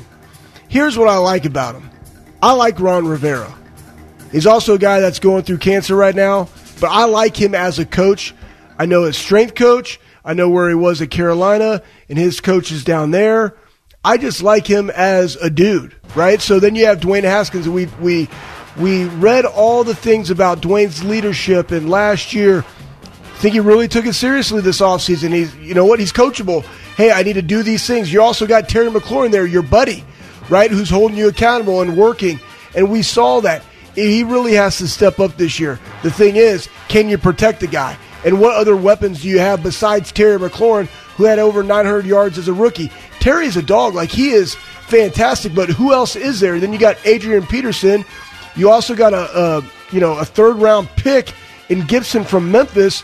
But, like, what is really there from an offensive standpoint, especially when on third downs you're ranked dead last in the league, which then goes to the defensive side, and you couldn't ever get off the field either on third down. But like you said, I like their defensive line because you got the Predator, but you also have what Sweat and or Sweet, and you got this other guy I can't pronounce his last name who had a bunch of sacks too. Matt Their Ioannidis. D-line looks really yeah. What's it, what is it? Matt Ioannidis. Almost like Leonidas. Leonidas. I like that. That's what I thought it was, but I really didn't know it. I didn't want to butcher it, so thank you, Beam. So up front, yeah, but there's a ton of holes on that team, Bob. There are, and when you talked about Adrian Peterson, they drafted Antonio Gibson. Like, offensive line, they need to continue to shore up because they obviously had massive issues last year with Trent Williams, who's now, I believe, out with the Chargers in LA. So, Dwayne Haskins not the most mobile guy in the world. Like, just saying that. And he can move around in the pocket. He's functionally athletic, but they need to get better up front to protect him. They really didn't address that. The running back position, you mentioned Slade going back to that. Adrian Peterson, Antonio Gibson, both in there. Well, they had Derrius Guice, the Guice Yeah. man. Well, you know Yeah. what? He uh, got in a, a domestic violence altercation, and you know what, buddy? So you're not on the team anymore. But he had hamstring issues. Very talented guy at LSU, but they were relying on him to do a lot. You know, outside of Terry McLaurin, you don't look around and say, "Hey, they have a ton of weapons here," like because they really don't. I mean, they're a young team. You know, they they developed a little bit defensively. Like you hit on the offensive line, those or defensive line. Those guys are great. Like this could be the best defensive line in all of football. And if you build the team from the inside out, front to back, like you have a shot there. Um, I mean, heck, Montez Sweat is really good, and he's going to be rotating a little bit with Ryan Kerrigan. I Have to shore up the back end. I like Landon Collins there, but really, this team is just void of offensive playmakers, and so you need to give Dwayne Haskins some help. Last like four games that he played of the season, I want to say he had like a uh, the last three like a five to one touchdown to interception ratio. Did a much better job. The other, uh, they, just need to find a way to get him some help with a big time receiver at some point in time. It's just not going to be this year. Ceiling six tops, floor I would like to say three, but I'm gonna I'm gonna hammer the under there. You know, it's it's the favorite in the clubhouse, and I'm gonna take it. Yeah, I am too. I, I'm with you. I think the I think the ceiling is going to be six games for them to win six games. Listen, they're a bad team. They are a really bad team. In a couple of more years, if you get Dwayne some pieces that he can throw to, I think this team could probably be pretty good. Their defense is okay. They will keep. They will stay in a lot of games. It's just they lack offensive firepower. I'm going to go with the under as well. And we say their defense is really good, Beam, but last year, red zone, bottom quarter of the league, uh, third down percentage, uh, last in the NFL for Yeah. defense. Like they it's were giving up more. surprising, is it not? It- it is. They were beat up, but like their secondary wasn't very good, and their offense wasn't on the field much. So I think it was all those things culminated, and it caused them. When you look at these players, you think they should be better, but they, I don't think they were able to put it together. They did have some injuries too, but it was surprising nonetheless. Yeah, it was. All right, so coming up next, we're going to talk to our good friend from ESPN. He covers the Washington football team, also Buckeye grad. John Keim will join us next. It's Morning Juice right here on the fan. From the Atlas Butler Plumbing Services Traffic Center. This report is sponsored by Napa Auto Parts. We do have an accident on US 42 at Section Line Road. Expect a bit of a slowdown there. Otherwise, even with some patchy fog, motorists are moving pretty well on the freeways. With thousands of locally owned Napa stores across the nation, chances are that wherever you call home, they do too. So whether you stop by your local Napa Auto Parts store, a Napa Auto Care Center, or visit Napa online, you can count on Napa Know How. I'm Heather Pasco for 97.1, The Fan Traffic. Get up, then get fired up. This is good. Get your hip flexors going, inner thigh, everything. This is Morning Juice with Beamer, Carpenter, and Schlegs. Morning Juice here on the fan. Brandon Beam, Bobby Carpenter, and Anthony Schlegel. We're going to head on out to the Bryant Heating and Cooling Systems fan guest hotline and welcome in a good friend of the show, also Buckeye grad, which I know Yes. makes Carpenter and Schlegel very, very happy about that. This man, well, he covers the Washington football team for ESPN. He's also the host of the John Keim Report podcast. John Keim joining us from DC. John, good morning to you. Happy Tuesday. What up, guys? How are you? Oh, can't complain, man. It's going to be a beautiful little day here in Columbus. 85 degrees, overcast, so it's all good. It's been a whirlwind of an off season for you, John, and covering this team. I mean, from the name change to the allegations that have gone on in DC, it has been uh, pretty crazy. Number two overall draft pick with Chase Young. It's going to be a competitive division this year. But I want to start out with this. I mean, we're looking at year number two for Dwayne Haskins. You got Alex Smith, who is back kind of in that quarterback competition, right? He gets cleared to cleared to play. Excuse me, but just from your perspective and the city's perspective, I mean, what are the expectations for Dwayne this year?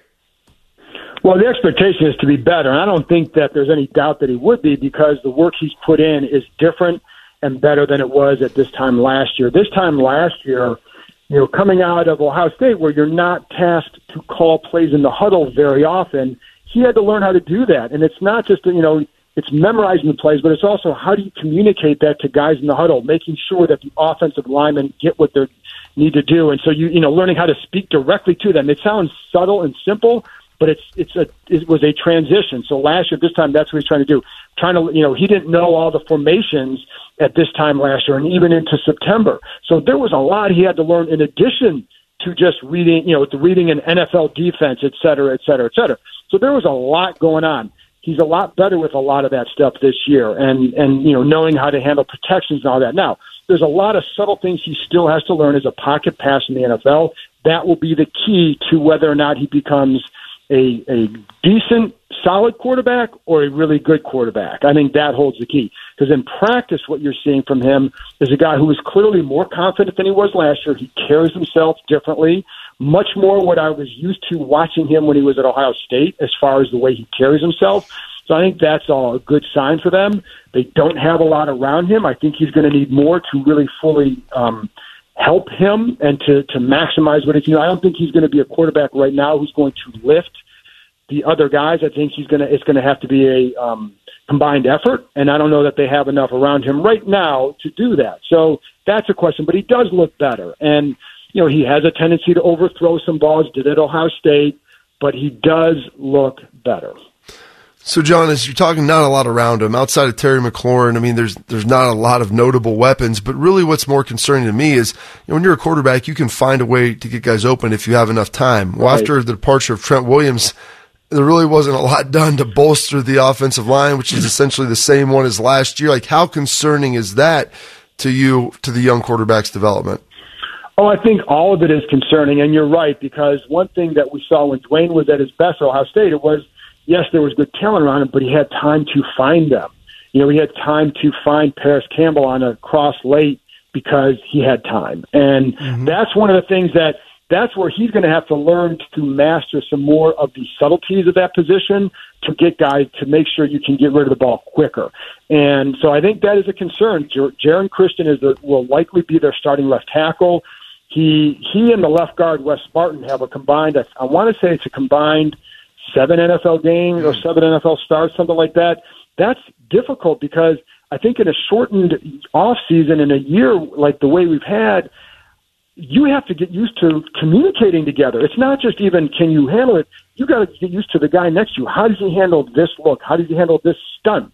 Things like that that are going to cause problems for I think a young up side of the offensive line. So I think that is that's definitely an issue, and that's why I think like with for Haskins, and I've been saying this whether on my podcast, whether on you know other places, that I think the way you have to measure Haskins this year, you can't just go by stats and say he had a good year or a bad year. Now, if he has great stats, that's fine. But if he has really bad stats, you can't just make some grand judgment because you have to see how things are around him. I think the key for him is how do you handle these situations? Are you putting, you know, whether or not the left tackle breaks down, Dwayne Haskins can still make a good decision, whether with protection calls or with what he does with the ball. He can still he can control that. I think that's what they're going to have to focus on. And How does he respond to this as a leader? Those are the traits I think you're going to see. Can you build on those? Because that is a concern. Yes. Yeah, absolutely. OH. I know. That's my guy. So you got John Keim over here on uh, 971 The Fan Morning Juice. He covers the Washington football team for ESPN, also host of the John Keim Report podcast and the Bryant Heating and Cooling Sands, Sands fans guest hotline. I can't even talk because I'm thinking about this next guy, which is Chase Young. And I love this quote. We all saw the clip of him hitting Adrian Peterson. And it's when I put the helmet on, I'm not Chase Young anymore. Put in, I'm the predator, right? I turn into something different. So, John, looking at watching practice, how impressive has he been in camp from his performance, but also his professionalism with regards to his craft and showing that to the other guys? Yeah, I think, you know, listen, he's different. And it's not just because of his talent, he's just different as a worker. I actually wrote a long story about this a week or two ago on ESPN.com about his path to get here. And yes, he's got freakish ability, but it's the way he works and it's his approach going back to when he was six years old, quarterback in a team of nine and ten year olds and hmm. the the way his parents raised him, like you know, they were into the Herschel Walker push-ups only. Didn't want him to lift weights till he was in high school. Didn't have a cell phone until he was in high school. Didn't have a TV in his room. They wanted him to work for things. They preached greatness to him, but it was also, to me, what also stood out in talking to his high school coaches. He went to a new high school when he was a junior. They didn't automatically put him in as a starter. They wanted him to earn it. Well, by the second day, he earned it. But the, what, know, but the, the, what stood out to them is he didn't complain. He went out and did his job, and you saw that this summer. Now he missed a few days with a hip flexor, but what also stood out to me was he was working with a lot with the second team, but you didn't hear peeps from him. You hear him talking about what he's learning from Ryan Kerrigan. You know, he's he's always a guy who's going to pick the brains of those around him. He studies the game. So those are the reasons why like I think the guy's going to be unbelievable, but it's all because of those reasons. You know, you cover the NFL long enough, you guys know this. It's your approach that takes you over the top. A lot of guys have talent here, but do you have the right approach? And there have been some pass rushers that have come out in recent years who are supposed to be generational who maybe don't have that same approach and maybe they don't do as well because of it.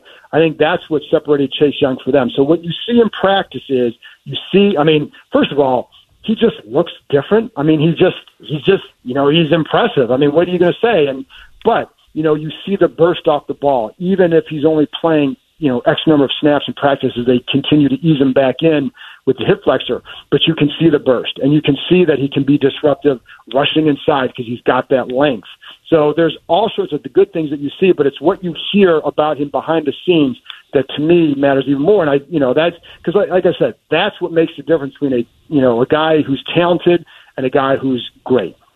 Yeah, much like Terry McLaurin that you have there. Guess what? Both Buckeyes, yeah. and you're a Buckeye. I love that, right? It has to be fun. it has to be fun covering dudes that you watch play in college that are Buckeyes doing great in Washington. I'm a, I'm gonna flip the script a little bit, and I want you to talk about the difference in the culture from Jay Gruden to Ron Rivera and the players' demeanor and practice under Rivera, and then how optimistic are you about this 2020 season? Well, first I got to go back to McLaurin and have him Buckeyes here. So well, talk, talk about him then, because he's the dude. Yeah, like, so, so in, you know, first of all, like like everybody else, like I'm quite pissed about this season. So you know, like, and it's hard for me to even talk hmm. about because of what the Big Ten has decided so early. Us too, anyway, John. That, yes, that, yes, and that that aside, it has been really like my wife will bring it up and say I can't talk about it, but I will talk about this because like with McLaurin last summer, there was another reporter who was a Michigan guy, and there was a receiver on the team who was a Michigan guy. So McLaurin was talking to, we're you know kind of in a group talking about something, and McLaurin's mic drop comment was, "All I know is I have five pairs of gold pants." And so like that's that's all I had to say. Like that's that I, I tweeted that out and it probably got about a thousand likes. So um, so yes, that's that's that part has been enjoyable.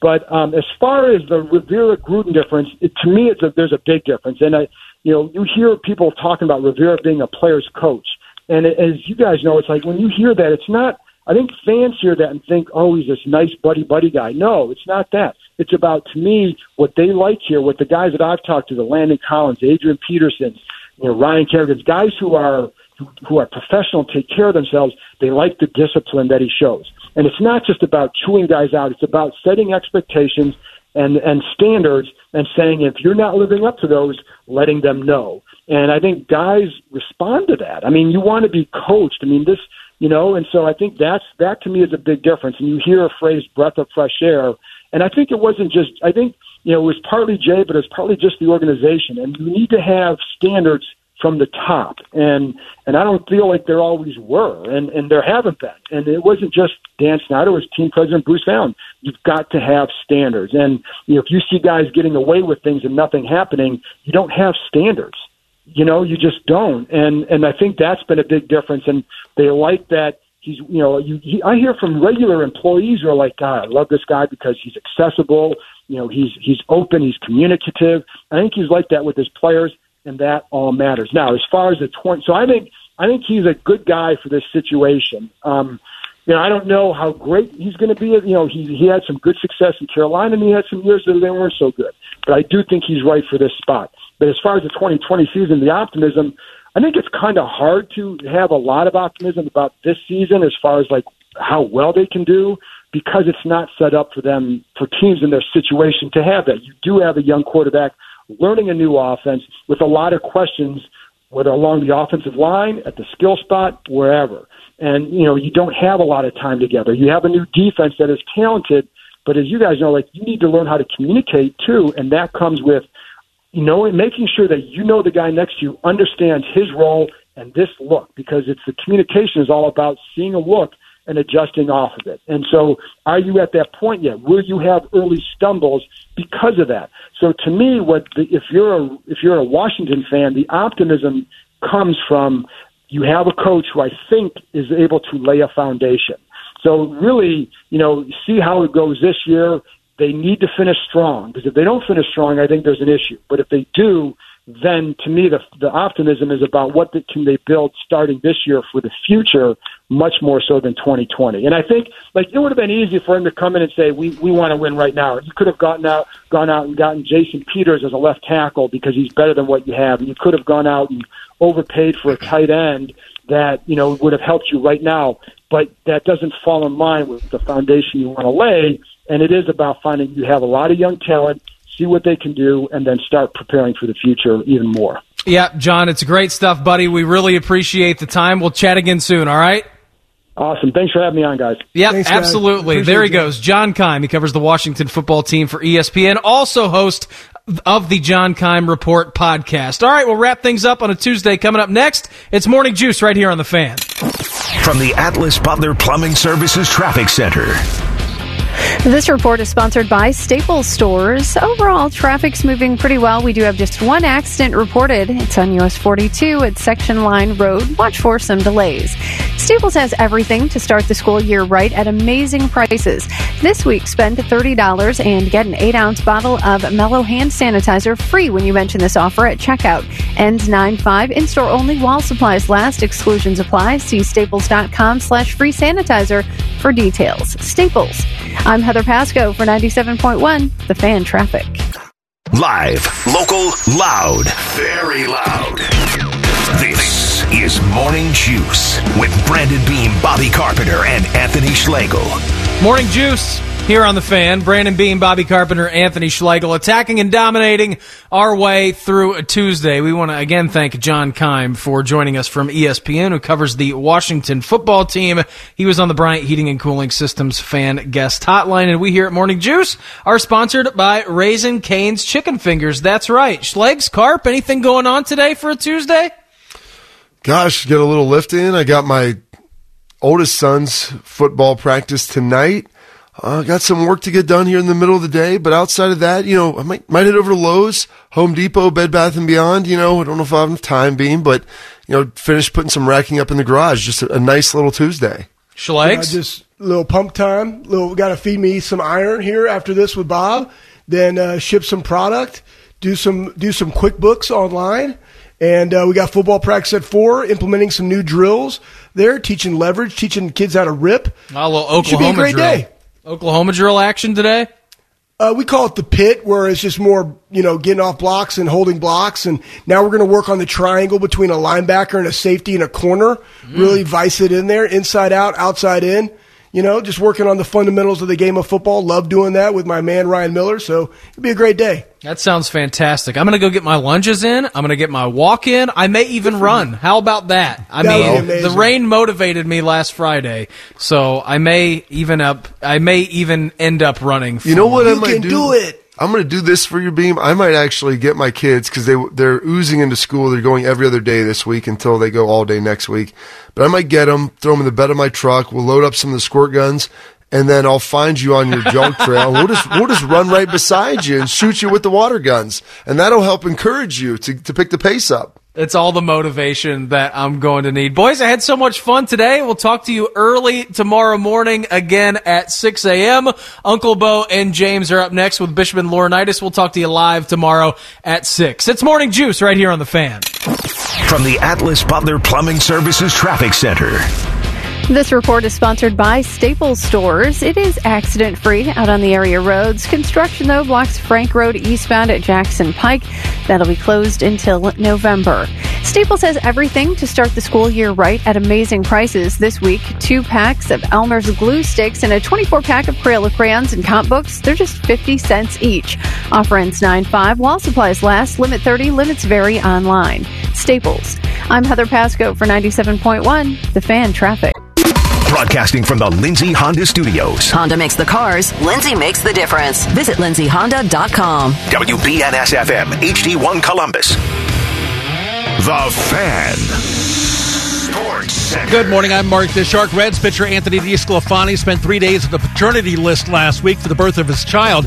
He probably wishes he could have delayed his return to the mound.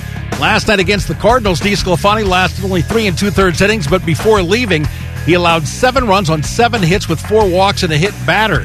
St. Louis topped Cincinnati 7 to 5. Shane Bieber pitched six shutout innings for Cleveland, allowing just one hit while striking out nine Royals in his first 50 innings this season.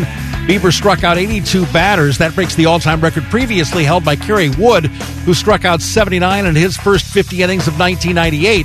Bieber left with a 1 0 lead, but Kansas City scored two runs in the bottom of the eighth to top the tribe 2 to 1. In the Stanley Cup playoffs, Tampa Bay knocked off Columbus four games to one in the first round. Now the Lightning have knocked off Boston four games to one in the second round. The clincher was a 3 2 overtime victory last night over the Bruins. Breaking sports news on the